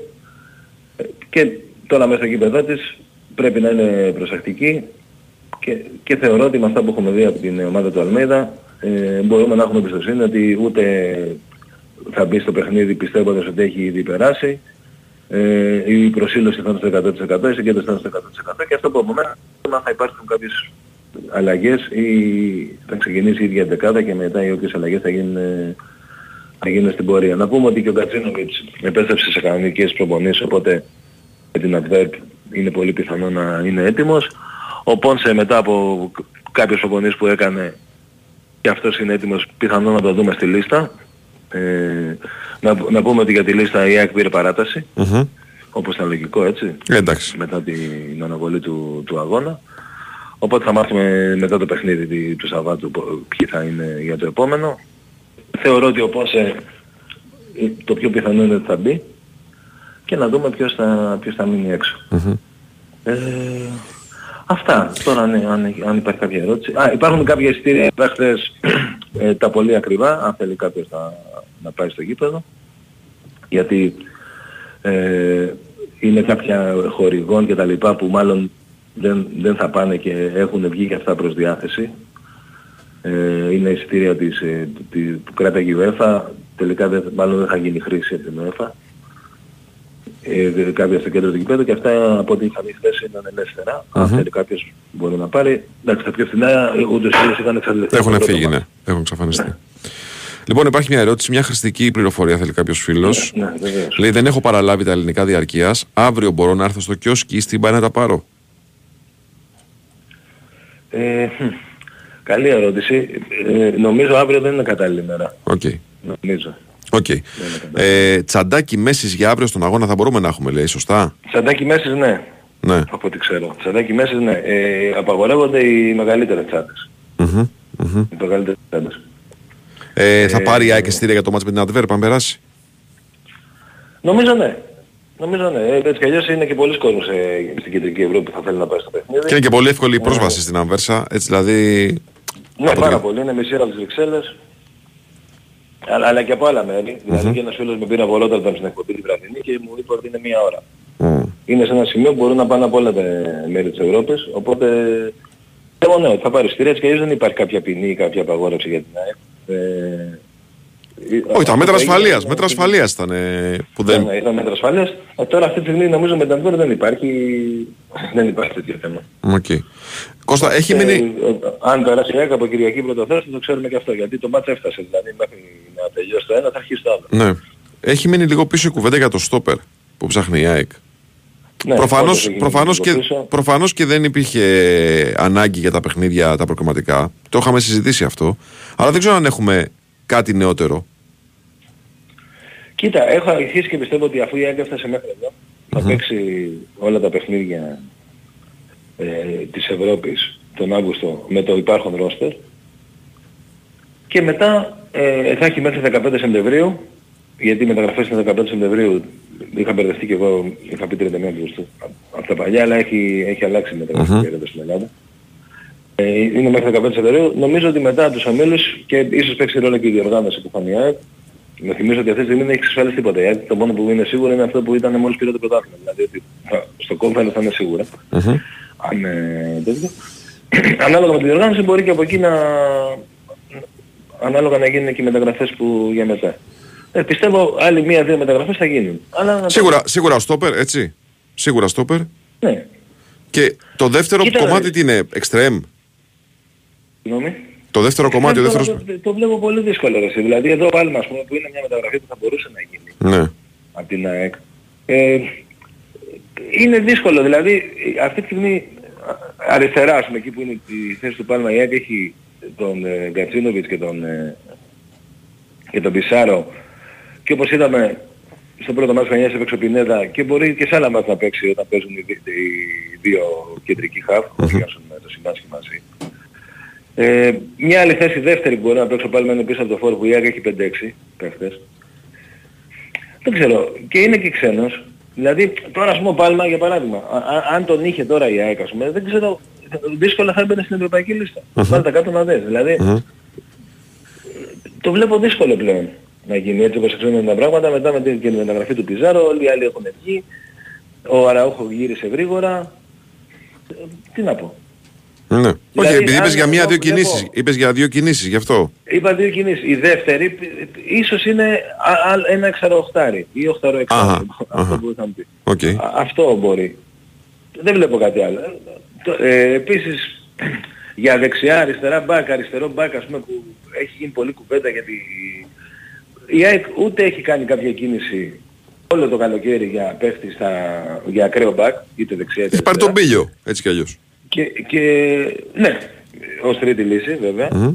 Ε, αλλά ο Πίλιος αυτή τη στιγμή, για παράδειγμα, ο Πίλιος υπολογίζεται για την ΑΕΚ Β πιο πολύ. Αχα. Και θα, ε, εννοώ δηλαδή ότι θα πάρει παιχνίδια και στην ΑΕΚ Β τέλος πάντων. Οκ.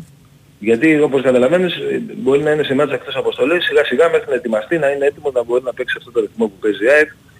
Ε, έχει μέλλον το παιδί, έχει και πολλά χρόνια συμβόλαιο. Ε, αλλά τέλος πάντων η ΑΕΚ δεν έχει ασχοληθεί με, με πλάγιο μπακ και σε κάποιες προτάσεις που γίνανε και για τους δύο, δηλαδή και ο Χατσαφή είχε πρόταση αλλά η ΑΕΚ επέμενε και το, το ανανέωσε το συμβόλαιο και ο Μοχαμαντή, οι μεγάλες ομάδες της πατρίδας του, οι δύο ομάδες που διεκδικούν το πρωτάθλημα και οι δύο τον ζήτησαν και, ο, και στον παίχτη έγινε ξεκάθαρο ότι δεν, δεν πωλείται, δεν θέλει να τον δώσει η ομάδα. Άρα δεν βλέπω κάτι άλλο. Ναι. Βλέπω μόνο αυτό γιατί ε, το στόπερ, εντάξει, δεν το συζητάμε και αριθμητικά είναι εκτός αν ο, βγει ο Αλμέιδα και πει ότι θεωρεί ότι με τους δύο νεαρούς, δηλαδή με τον Χρυσόπουλο και τον Ρόξον, ότι ε, είναι καλυμμένος. Οκ. ναι. Ε, α, α, μόνο έτσι, αν γίνει αυτό. Ε, και για το κεντρικό χάφ λέω γιατί η Άκη είχε ασχοληθεί με τον, ε, με τον Αλεξανδρόπουλο στην αρχή του μεταγραφικής περίοδου. Και ο παίχτης και κυρίως ο μάνατζερ του ε, θα ήθελα κάπου που να υπάρχει οπτική να, να παίξει περισσότερο. Ε, και λογικό είναι και δικαιώθηκε με γι' αυτό, το είδαμε ήδη χθες.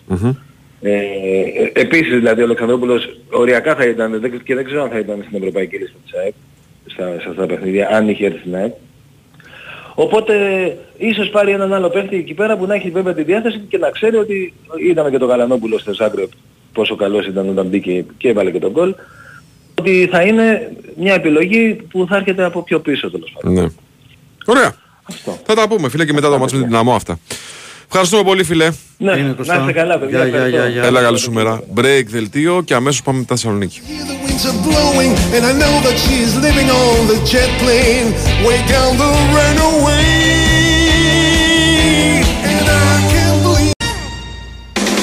Λοιπόν, πάμε αμέσως Θεσσαλονίκη. Ένα μεγάλο ούφα ανακούφιση με αυτό το 3-0, το, εμφ- το εμφατικό 3-0 που βοηθάει και τον Μπάουκ Δημήτρη πέρα από το να συνεχίσει ευρωπαϊκά να προχωρήσει και στη τελέχωση της ομάδας. Ε, καλημέρα, φιλέ. Καλημέρα, καλημέρα. Καλημέρα Δημήτρη. Αλήθεια είναι ότι η ομάδα ε, βοηθάει την ιδιοκτησία και τη διοίκηση να καθαρίσουν λίγο το μυαλό, να πάρουν λίγο χρόνο, αλλά πιο μπορεί ναι, να αποκτήσουν πιο καθαρό μυαλό για να αποφασίσουν ε, για την ε, πορεία. Ε, ήρθε αυτή η Παρασκευή μετά το ευρωπαϊκό παιχνίδι, γιατί για τον ΠΑΟΚ είναι μεγάλο θέμα το, το μεταγραφικο και η ενίσχυση. Ε, γνωρίζουν όλα τα δεδομένα. Καταρχάς θα ξεκινήσουμε με την ατάκα του Λουτσέσκου. Το ρωτήσαμε χθες. Πρώτα απ' όλα αν ε, περιμένει μη τυχόν έχει και άλλες αποχωρήσεις το ρόστερ ε, γιατί υπάρχει κλίμα για τον Κουλιεράκη. Δεν είναι αστείο το, το ενδιαφέρον της Μίλαν. Πραγματικά τον παρακολουθούν ε, και να μην εκπλαγούμε αν γίνει κάποια κίνηση. Και για το ΣΒΑΜ υπάρχει ενδιαφέρον, πάντα, από την Rapid Vienna. Ο Λουτσέσκου βέβαια είπε χθες, εγώ δεν ξέρω τίποτα για άλλη αποχώρηση, το κρατάμε, γιατί φυσικά έχει απόλυτη γνώση και συνεργασία με τον ιδιοκτήτη. Και λέει σας διαβεβαιώνω ότι δουλεύουμε για την απόκτηση δύο ποδοσφαιριστών. Με τα γνωστά στοιχεία της προσωπικότητας και της ποιότητας τα οποία αναζητάμε. Νομίζω ότι εννοεί ένα ποδοσφαιριστή στο κέντρο και έναν μεσοεπιτικό. Αυτές είναι οι ξεκάθαρες εκκρεμότητες που έχει ο, ο ΠΑΟΚ. Για τον μεσοεπιτικό δεν είναι κοντά ο ΠΑΟΚ. Δεν έχει προχωρήσει κάτι πολύ για να πούμε ότι στοχεύει εκεί και έχουν πάρει απόφαση. Για τον Χάφ είναι πλέον τα πράγματα δεδομένα και ξεκάθαρα πρέπει να αποφασίσουν σήμερα αν ο ΠΑΟΚ θα αγοράσει τον Μαξίμοβιτς με 4 εκατομμύρια από τη Χετάφε γιατί όλο αυτό το, όλη αυτή η προεργασία έχει διαμορφώσει το σκηνικό συμφωνίας και εξαρτάται τον ΠΑΟΚ ή αν θα δανειστούν τον Μάρκος Αντώνιο από τη Λάτσιο. Okay. Και για τους δύο ο προπονητής έχει δώσει το ok που κάνουν τη δουλειά. Ε, είναι διαφορετική ε, πιο 8 ο Μαξίμοβιτς ε, αρκετά αθλητικός ποδοσφαιριστής τον οποίο ο ΠΑΟΚ μπορεί να πάρει για τετραετία και πραγματικά να, να, να δώσει όραμα είναι πολύ ιδιαίτερη περίπτωση το να πάρεις ένα τέτοιο ποδοσφαιριστή ε, διεθνή Σέρβο α, από τον ε, Βραζιλιάνο νεαρό της ε, Λάτσιο που θα έρθει για δανεικός αλλά επαναλαμβάνω αρέσει τον προπονητή. ε, ο δυναμισμός, η ταχύτητά του, η ποιότητα που έχει με το δεξί πόδι τον καλύπτει. Ε, νομίζω ότι ακόμα και σήμερα θα περιμένουμε αυτή την απόφαση.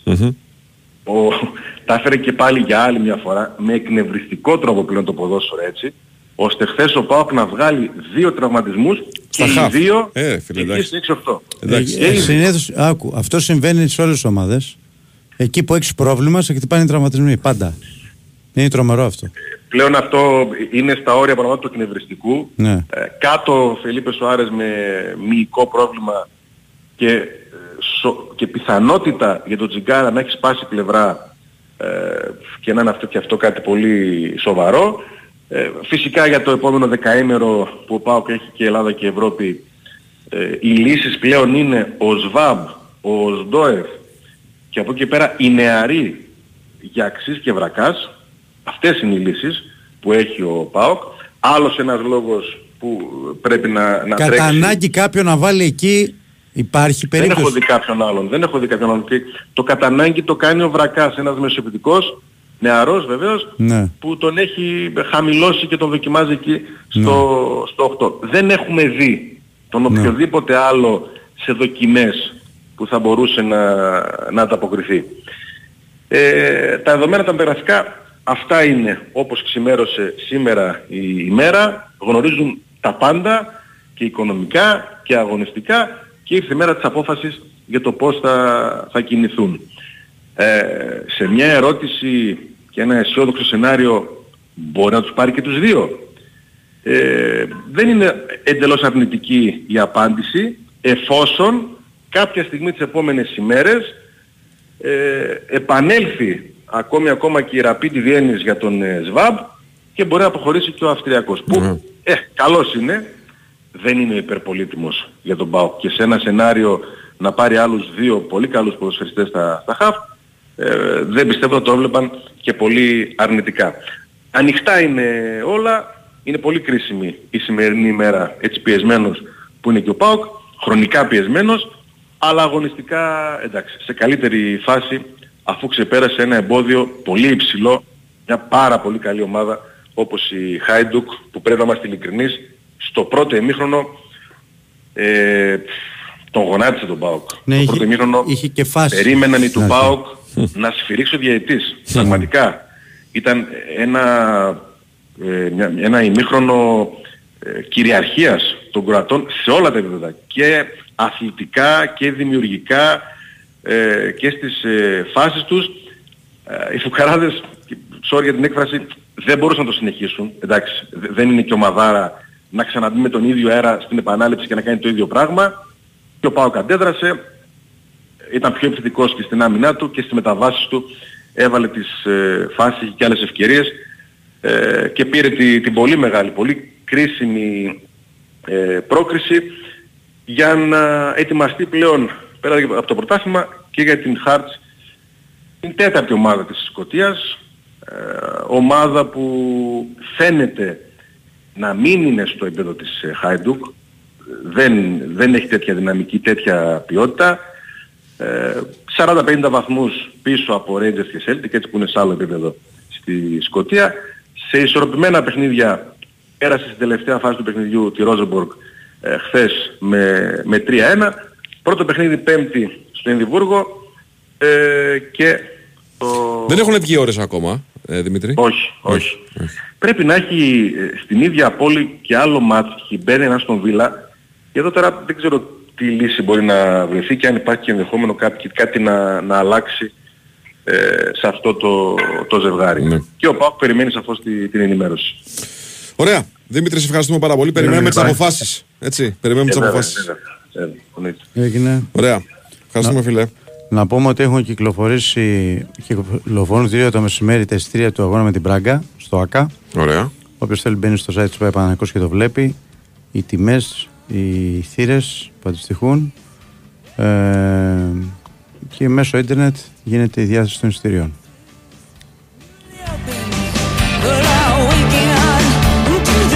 Από, έχουμε- από τις 2 το μεσημέρι, έτσι, σήμερα. Από εδώ το μεσημέρι, έτσι. Ωραία. σήμερα. Λοιπόν, έχουμε μια ανακοίνωση που εξέδωσε πριν από λίγο η ΑΕΚ. Γι' αυτό λοιπόν ο, ο φίλος ο Κώστας είναι ξανά εδώ. Έλα, φίλε. Ναι. Έλα Κώστα. Ε, βγήκε, μ- μόλις κλείσαμε ακριβώς. Ναι, ναι, ναι, ναι. Μόνο που κλείσαμε τηλέφωνο βγήκε μια ανακοίνωση και ευχαριστώ που βγάζετε γιατί είναι, είναι όντως σημαντική να τη διαβάσουμε. Λοιπόν, ε, είναι μια ανακοίνωση που μιλάει για τον, ε, για τον Μιχάλη Κατσούρη, για τον φίλο της ΑΕΚ που έχασε τη ζωή του έξω από την Νέα Φιλαδέλφια. Ε, θα, θα διαβάσω πως είναι από το site της ΑΕΚ. Η ΠΑΕΚ ανακοινώνει πως το Μάτσο Σαββάτου θα φιλοξενηθεί η οικογένεια του αδικοχαμένου Μιχάλη Κατσούρη στο, στην, στην Αγία Σοφιά. Ε, όπως λέει η ΑΕΚ είναι το λιγότερο που μπορούμε να κάνουμε σε πρώτη φάση για να γίνει σαφές πως η απώλεια του Μιχάλη είναι μια απώλεια της οικογένειας της ΑΕΚ και ότι η οικογένειά του είναι και δική μας οικογένεια. Ε, και μετά ε, στην ανακοίνωση προαναγγέλει κάποια πράγματα που θα γίνουν στο μέλλον, ε, κάποιες δράσεις από την ΠΑΕ ΑΕΚ σε συνεργασία και με άλλους φορείς για τη μνήμη του Μιχάλη για να μείνει ζωντανή. Ε, ένα, ένα, το πρώτο ας πούμε πράγμα που αναφέρει είναι ότι θα δοθούν τρεις υποτροφίες σε μαθητές που θα προτεύσουν τις πανελλήνιες εξετάσεις ε, στο όνομα του Μιχάλη ε, από την ΠΑΕΑΕΚ. Επίσης ένας δρόμος πέριξ του γηπέδου σε συνεργασία προφανώς και με το Δήμαρχο της Νέας Φιλαδέλφειας, τον Γιάννη Βούρο, θα πάρει το όνομα του Μιχάλη.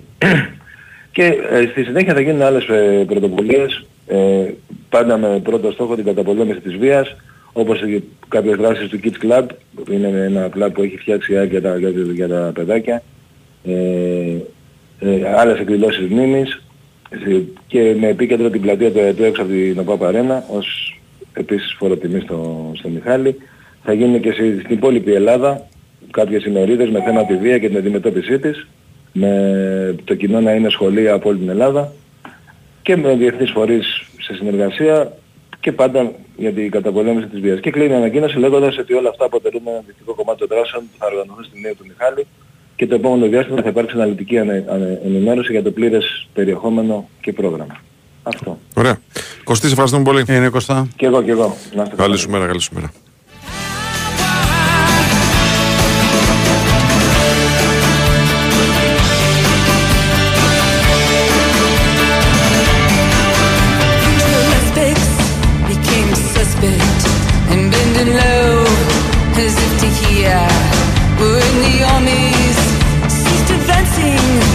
Τώρα για να πάμε λίγο στο πιο πίσω, σε αυτό του, του ρεπορτάζ του ΠΑΟΚ. Τώρα παίζει με τον Αστέρα Τρίπολης ο ΠΑΟΚ. Και η απόφασή του αυτή να περιμένει τα μάτια με τη Χάιντουκ του στερεί λύσεις εν ώψη του αγώνα με τον Αστέρα Τρίπολης. Δηλαδή πρέπει να κάνει το σταυρό του ο Ρασβάνου Τσέσκου να μην έχει απώλειες στα χαφ. Θα χρησιμοποιήσει αυτούς τους δύο. Αν είναι, αν, είναι, αν είναι δυνατόν να παίξουν 90 λεπτά και δύο, διότι θυμίζω ο Σντόεφ δεν έχει πολλούς αγώνες στα πόδια του και ο Σβάμπ έχει μικρό προβληματάκια τα οποία τον απασχολούν που και που. Είναι αυτές τι δυσκολίες που αρχίζουν και φαίνονται σιγά σιγά. Λοιπόν, να σε πάω τώρα σε ένα μέρος δροσερό. Πάμε. Σε πάω σε ένα μέρος ολόδροσο. Σε πάω σε ένα μέρος που. εκεί μάλλον με ζακέτες είναι. Λοιπόν. Αμπού Ντάμπι. Συνδεόμαστε Ω. με, με Χριστό Ρομπόλη. Τι κάνετε κύριε, πώς Γεια σου είστε; Χριστό. Χαίρετε, χαίρετε. Τι λέει εδώ, έχει κρύο εκεί; ναι, ναι, παγωνιά, παγωνιά. Πόσο; Πόσο, 45 άρια, με υγρασία... ε, πώς κάνεις εσύ, 500%. 45 είχαμε και εδώ εμείς πριν λίγο καιρό. Κάτσε. Ε, με αυτή τη υγρασία δεν είναι, είναι- είναι σαν να είσαι σάουνα μέσα κανονικά. Α, δεν δεν μάλιστα. κυκλοφορεί η ψυχή στον δρόμο, μόνο με condition αλλιώς. Δεν έχεις βρει καμιά Πήγαμε μαζεράτη. Διακοπή ρεύματος φοβόμαστε μόνο. τίποτα Καμιά άλλο. μαζεράτη δεν έχεις βρει εκεί πέρα να δροσιστείς με το air condition, τίποτα; Έχει, αλλά τους οδηγούν άλλοι, όχι εμείς.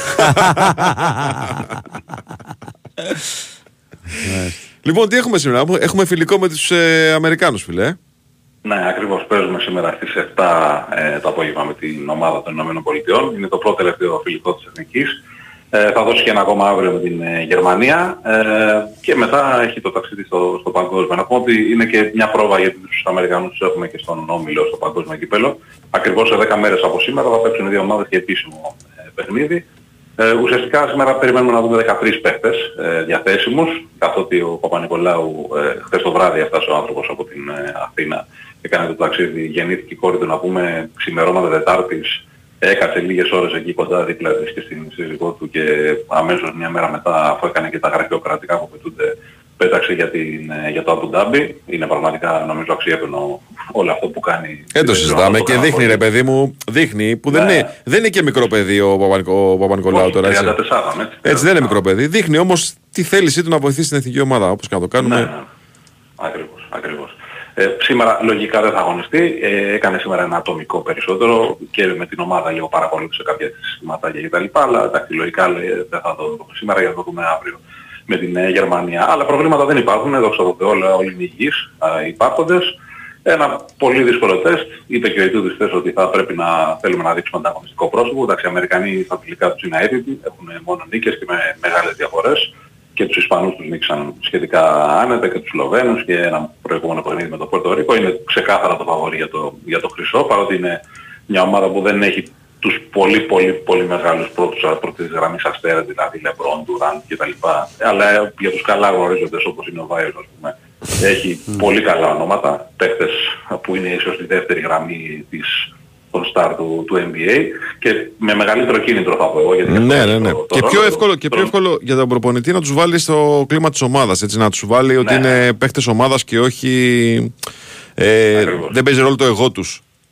Περισσότερο από την Και αν ομάδα. σκεφτείς και ποιοι είναι οι προπονητές αυτής της ομάδας, νομίζω θα, θα κατάλαβες. Να αναφέρω τα ονόματα. Steve Kerr είναι ο πρώτος προπονητής Warriors, Eric Spoelstra ο δεύτερος προπονητής Miami Heat και ο Ty- Tyronn Lue ο τρίτος προπονητής των Clippers. Οπότε μιλάμε για τρεις κορυφαίους προπονητές και καταλαβαίνει κανείς ότι αν υπήρχε έτσι καμιά σκέψη για κάποιον λίγο να παρεκκλίνει, να παίξει για την πάρτη του, δεν υπάρχουν αυτά. Είναι, είναι κανονικά στρατιωτάκια γιατί πήγαμε και χθες και στην προπόνηση και τους είδαμε ότι είναι πολύ δεμένη ομάδα και νομίζω ότι αν προσαρμοστούν και γρήγορα στους κανονισμούς της FIBA και επειδή παίζουν για πρώτη φορά οι περισσότεροι μεταξύ τους, υπάρχουν κάποιοι συμπαίχτες, κάποιοι είχαν παίξει παλιότερα σε μικρές εθνικές ομάδες κτλ. Και δεν έχουν ακόμα στο full αναπτύξει κώδικες αγωνιστικής επικοινωνίας.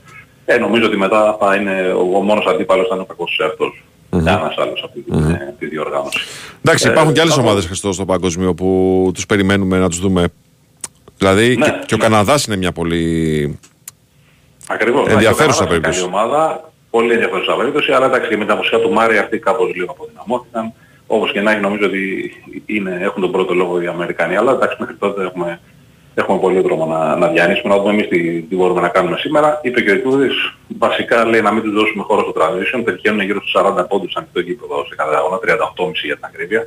Οπότε καταλαβαίνεις και εσύ ότι έλεγε ο Ιτούδης χθες ότι ακόμα και μετά από βολές αυτοί προσπαθούν να τρέξουν. Δηλαδή, αν εκτελέσουν βολές οι αντίπαλοι και καλά τι να μπει, χωρίς rebound, τρέχουν στο ανοιχτό γήπεδο. Είναι πραγματικά άτυχα τους, τους δίνεις λίγο χώρο και τον εκμεταλλεύονται στο, στο έπακρο. Χρήστο, εκεί Χωρίς σου- αυτά σημαίνει ότι δεν έχουμε και κουμανταδόρους καλούς έτσι και και καλούς κουτέρ γιατί έχουν και αυτό το στοιχείο. Χαλιμπέρτον, ας πούμε, δέστε τον σήμερα όσοι δεν τον έχετε παρακολουθήσει. Ε, ναι, Χαλιμπέρτον, Μπράνσον, Ε, Edwards. ε, και βάλε. εντάξει, τον Μπράνσον το, είναι scoring machine. Ο Χαλιμπέρτον τα κάνει όλα, φίλε. Έτσι. Πού παίζει ο Χαλιμπέρτον; Χαλ- Ιντιάνα δεν παίζει, πού παίζει; Α. Ιντιάνα, Ιντιάνα, παίζει. ναι. Ιντιάνα, ναι. Αλλά μιλάμε τα κάνει όλα. Δηλαδή, έλα, έλα στον Παναθηναϊκό. Α τους πρωταθλητές του NBA, τους Boston Celtics παίζει κανένα. Ε, Όχι, φίλε, όχι.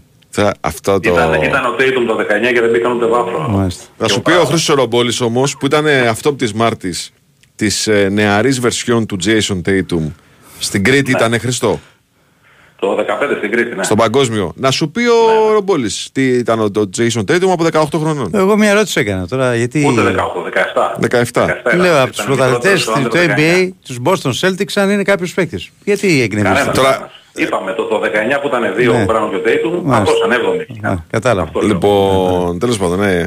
Ε, πάντως, αυτό που λέει ο Τάσος τώρα μου δημιουργεί και μια άλλη αφορμή. Ε, αν είχε ας πούμε τον πρωταθλητή, τον κανονικό πρωταθλητή, αυτό που λες εσύ περιπεκτικά, τον Τζαμάλ Μάρι ο Καναδάς, Εσύ δεν μας έρισε το χρόνο οι Boston να το σηκώσουν, οι Boston να το σηκώσουν. κάθε χρόνο θα το πάω. Ε, Χειροπολιτά, δηλαδή. Τόσες φορές που το πες, Κάθε το χρόνο. έχω Το έχεις στο πιστέψει, μυαλό μου, έχεις το, το έχω ναι. πιστέψει. ναι. Αν ήταν πάντως ο Τζαμάλ Μάρι του, του Denver στον Καναδά, Ναι. εγώ θα έδινα φαβορή τον Καναδά Χριστό. Ναι, εντάξει, έχουν πολύ καλούς παίκτες. Αλλά νομίζω σε βράδυ δωδεκάδας όχι τόσο καλούς. όσο- Είδες, δεν είμαι τόσο γραφικός να πω για τον Μπρισέτ. Έτσι, δεν είμαι τόσο γραφικός Ναι. να πω για τον Μπρισέτ, αλλά με το, με το Τζαμάλ Μάρι πιστεύω θα ήταν ε, νούμερο ένα φαβορή. Άποψη δική μου. Έτσι. Αλλά και οι Αμερικάνοι είναι, είναι γεμάτη ταλέντο, γεμάτη ταλέντο. Να σου πω, ο κόσμος εκεί με τον μπάσκετ ασχολείται από τη- όλη τη μέρα στο Μπουντάμπι.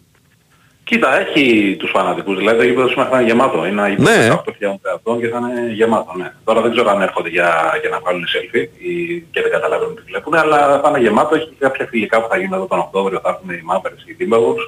Είχαν γίνει και πέρυσι κάποια φιλικά, είχαν έρθει οι Bucks. Ε, ο Θανάσης Αντοκούμπου δηλαδή δηλαδή, ξέρει τα, τα κατατόπια εδώ πέρα. Ε, οπότε ασχολούνται, εντάξει, προσπαθούν να ανοίξουν και αυτή την αγορά, ξεκάθαρο, όταν μιλάμε για μια τέτοια αγορά που έχει τόσο χρήμα. Όχι πολύ πληθυσμό, έτσι, γιατί είναι γύρω στα 2 εκατομμύρια εδώ πέρα Μμμ. τα Εμμυράτα. Αλλά είναι, μιλάμε για χρήμα με ουρά εδώ ο κόσμος. Όχι όλοι, γιατί υπάρχουν και οι εργάτες, αλλά υπάρχουν αυτοί που το φυσάνε το χρήμα που λες. Για τις Μαζεράτη που λέγες κάτι νωρίτερα Ναι, ναι, ναι. και όλα τα, τα υπόλοιπα μικρά Υπάρχει οχήματα. και φτωχολογιά στο Αμπουντάμπι, Χρήστο μου; Υπάρχει, ε; Φτωχολογιά, δεν ξέρω, εμείς πρέπει να είμαστε πιο φτωχοί. Ωραία, Χρήστο, καλή μετάδοση, ρε φιλέ. Γεια σου Χριστό. Να είστε καλά, χαίρετε. Καλή σου μέρα, καλή σου μέρα. Λοιπόν, μια που είμαστε σε περιβάλλον μπάσκετ, Ναι. υπάρχει μια σειρά από τουιταρίσματα. Ε, φιλοξενήθηκε στο podcast του Ουρμπόνα ο Mike James και μίλησε για το μέλλον του. Νωρίτερα είχε μιλήσει, είχε τοποθετηθεί και ο Μπράντοβιτς, ο Σάσα Μπράντοβιτς, προπονητής του, και είπε ότι δεν υπήρχε ποτέ θέμα αποχώρησής του από τον ε, τη Μονακό. Δεν είναι αλήθεια αυτό. Σε καμιά περίπτωση δεν είναι αλήθεια. Ήταν μεγάλη γκρίνια του James όταν πήρε τον Κέμπα Walker η Μονακό και ψάχνει να βρει τρόπο να φύγει. Λοιπόν, ε, ο James πάντως είπε ότι μου είπαν ότι μένω εδώ, οπότε θα μείνω εδώ και θα μείνω ελεύθερος στο επόμενο καλοκαίρι. Νομίζω ότι βάζει τέλος στην Ναι. όποια κουβέντα γίνεται. Αφού το είπε έτσι, Έτσι. Λοιπόν, μου είπαν ότι θα μείνω, οπότε είμαι εδώ. Όπως επίσης το βέβαια λέει μου φαίνεται ότι αυτή τη σεζόν θα είμαι εδώ. Μου είπαν ότι θα είμαι εδώ, οπότε Ναι. θα μείνω εδώ. Αυτό είναι η ατάκα. Νομίζω ότι. Οπότε εδώ είμαι. Ναι. Αυτό έχει ναι. Σαν να λέει αναγκαστικά είμαι εδώ. Ναι, αυτό επί της ουσίας Αλλά αυτό. Το θέμα είναι ότι ε, ε, δεν είναι πολύ εύκολο τώρα να ασχοληθεί ζεστά ο Ολυμπιακός με την περίπτωση του James αφού μοιάζει να χτυπάει σε τείχο. Έτσι. Βέβαια, ακόμα είναι 18 Αυγούστου. Είπε και για την, ε, μια συν- συν- συζήτηση που είχε με τον ε, Δημήτρη Γιανακόπουλο στο ξεκίνημα της, ε, του καλοκαιριού, όταν ε, το ρώτησε ο Δημήτρης Γιανακόπουλος ποιο είναι το στάτους σου. Είπε ο Mike James, από ό,τι καταλαβαίνω δεν μπορώ να φύγω. Τότε στο... Και εκεί λέει τελείωσε η κουβέντα. Έτσι. Μάλιστα. Γι' αυτό μάλλον μετά ο Δημήτρης Γιανακόπουλος ήταν ψιλομπαρούτη Ναι, ναι, ναι. που ο Μάικ Τζέιμς προσπαθούσε να φύγει από τη Μονακό. Ναι, ναι, σωστά. Έτσι, δηλαδή να τα δένουμε όλα Ναι, ναι, για να ναι. καταλάβουμε τι ακριβώς Ναι, έχει ναι, συμβεί.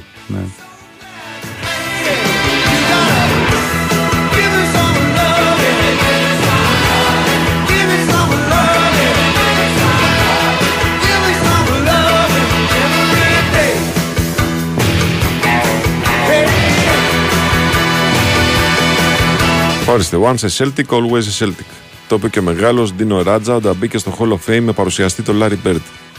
Θέλεις κάτι να πεις, Θε κάτι να σχολιάσεις; Τι να πω. Καλή Λέω. αρχή, καλή αρχή στο Στο, πρωτάθλημα. στο όνομα Ράτζα, Μπερντ και το Καλή καθεξής. αρχή στο Α, πρωτάθλημα. να αλλάζουμε κουβέντα, ναι. ναι. Τι κουβέντα, ρε φίλε. Καλή αρχή στο πρωτάθλημα, να δούμε πολύ, πολύ μπάλα, χωρίς προσυνεννοημένα αποτελέσματα. Καλά, Να εντάξει. πετάξω κι εγώ την ομορφιά μου. By the way. Τι, όλα αυτής η καλά, ιστορία- ε. Αυτής η ιστορία τι έγινε. ρε φίλε; Τίποτα, φίλε, εντάξει. Τώρα έχουμε Όλα την αστυνομία καλά. και παράμε. Τι γίνεται, δηλαδή, αυτή, το, το, το πνίξαμε πάει; Τώρα έχουμε την αστυνομία και παράμε. Με τόσες ομάδες που είναι μπλεγμένες. Δεν γίνεται τίποτα, κουβέντα. Εσύ είδες κάτι να γίνεται; Τα έλεγε ο Κυριάκος όλο το καλοκαίρι. Ναι. Έβγαινε εδώ, έδινε πληροφορίες, έδινε λεπτομέρειες, αυτό και το άλλο. Βλέπει να ασχολείται κανένας. Δηλαδή μπορεί να παίζουν τώρα στο πρωτάθλημα ομάδες οι οποίες είναι. Προσυνεννοημένε. Όχι, είναι μπλεγμένες στο. Καλά, εννοείται. στο σκάνδαλο. έτσι. Εννοείται, εννοείται. Συγχαρητήρια να πούμε. Εννοείται. Λοιπόν. Για τις ε, διαδικασίες που κινήθηκαν με, με πολύ μεγάλη ταχύτητα. Νομίζω είναι το κατάλληλο. Για άλλη μια φορά στην Ελλάδα. Το είναι το κατάλληλο σημείο να πούμε καλή σεζόν. Ε; Είναι το κατάλληλο σημείο να πούμε καλή Ε, σεζόν. ναι, εντάξει. εντάξει, Έτσι. εντάξει. Λοιπόν. Καλή σεζόν. Βρείτε να- ποια είναι τα προσυνεννοημένα και παίξτε. Και τα. οικονομήστε. Και οικονομήστε. Λοιπόν, ήταν ο Τάσος Νικολογιάννης. Ήταν ο Βαϊσούτσικα. Ήταν ο Πάνος Δρύλος στα πλατό, ήταν η Βαλαντίνα Νικολακοπούλου στην οργάνωση παραγωγής εκπομπής. Ακολουθεί Διονύσης Καπάτος. Μετά το δελτίο ειδήσεων, οπότε μείνετε εδώ. Καλή συνέχεια στην ακρόαση. Γεια σας.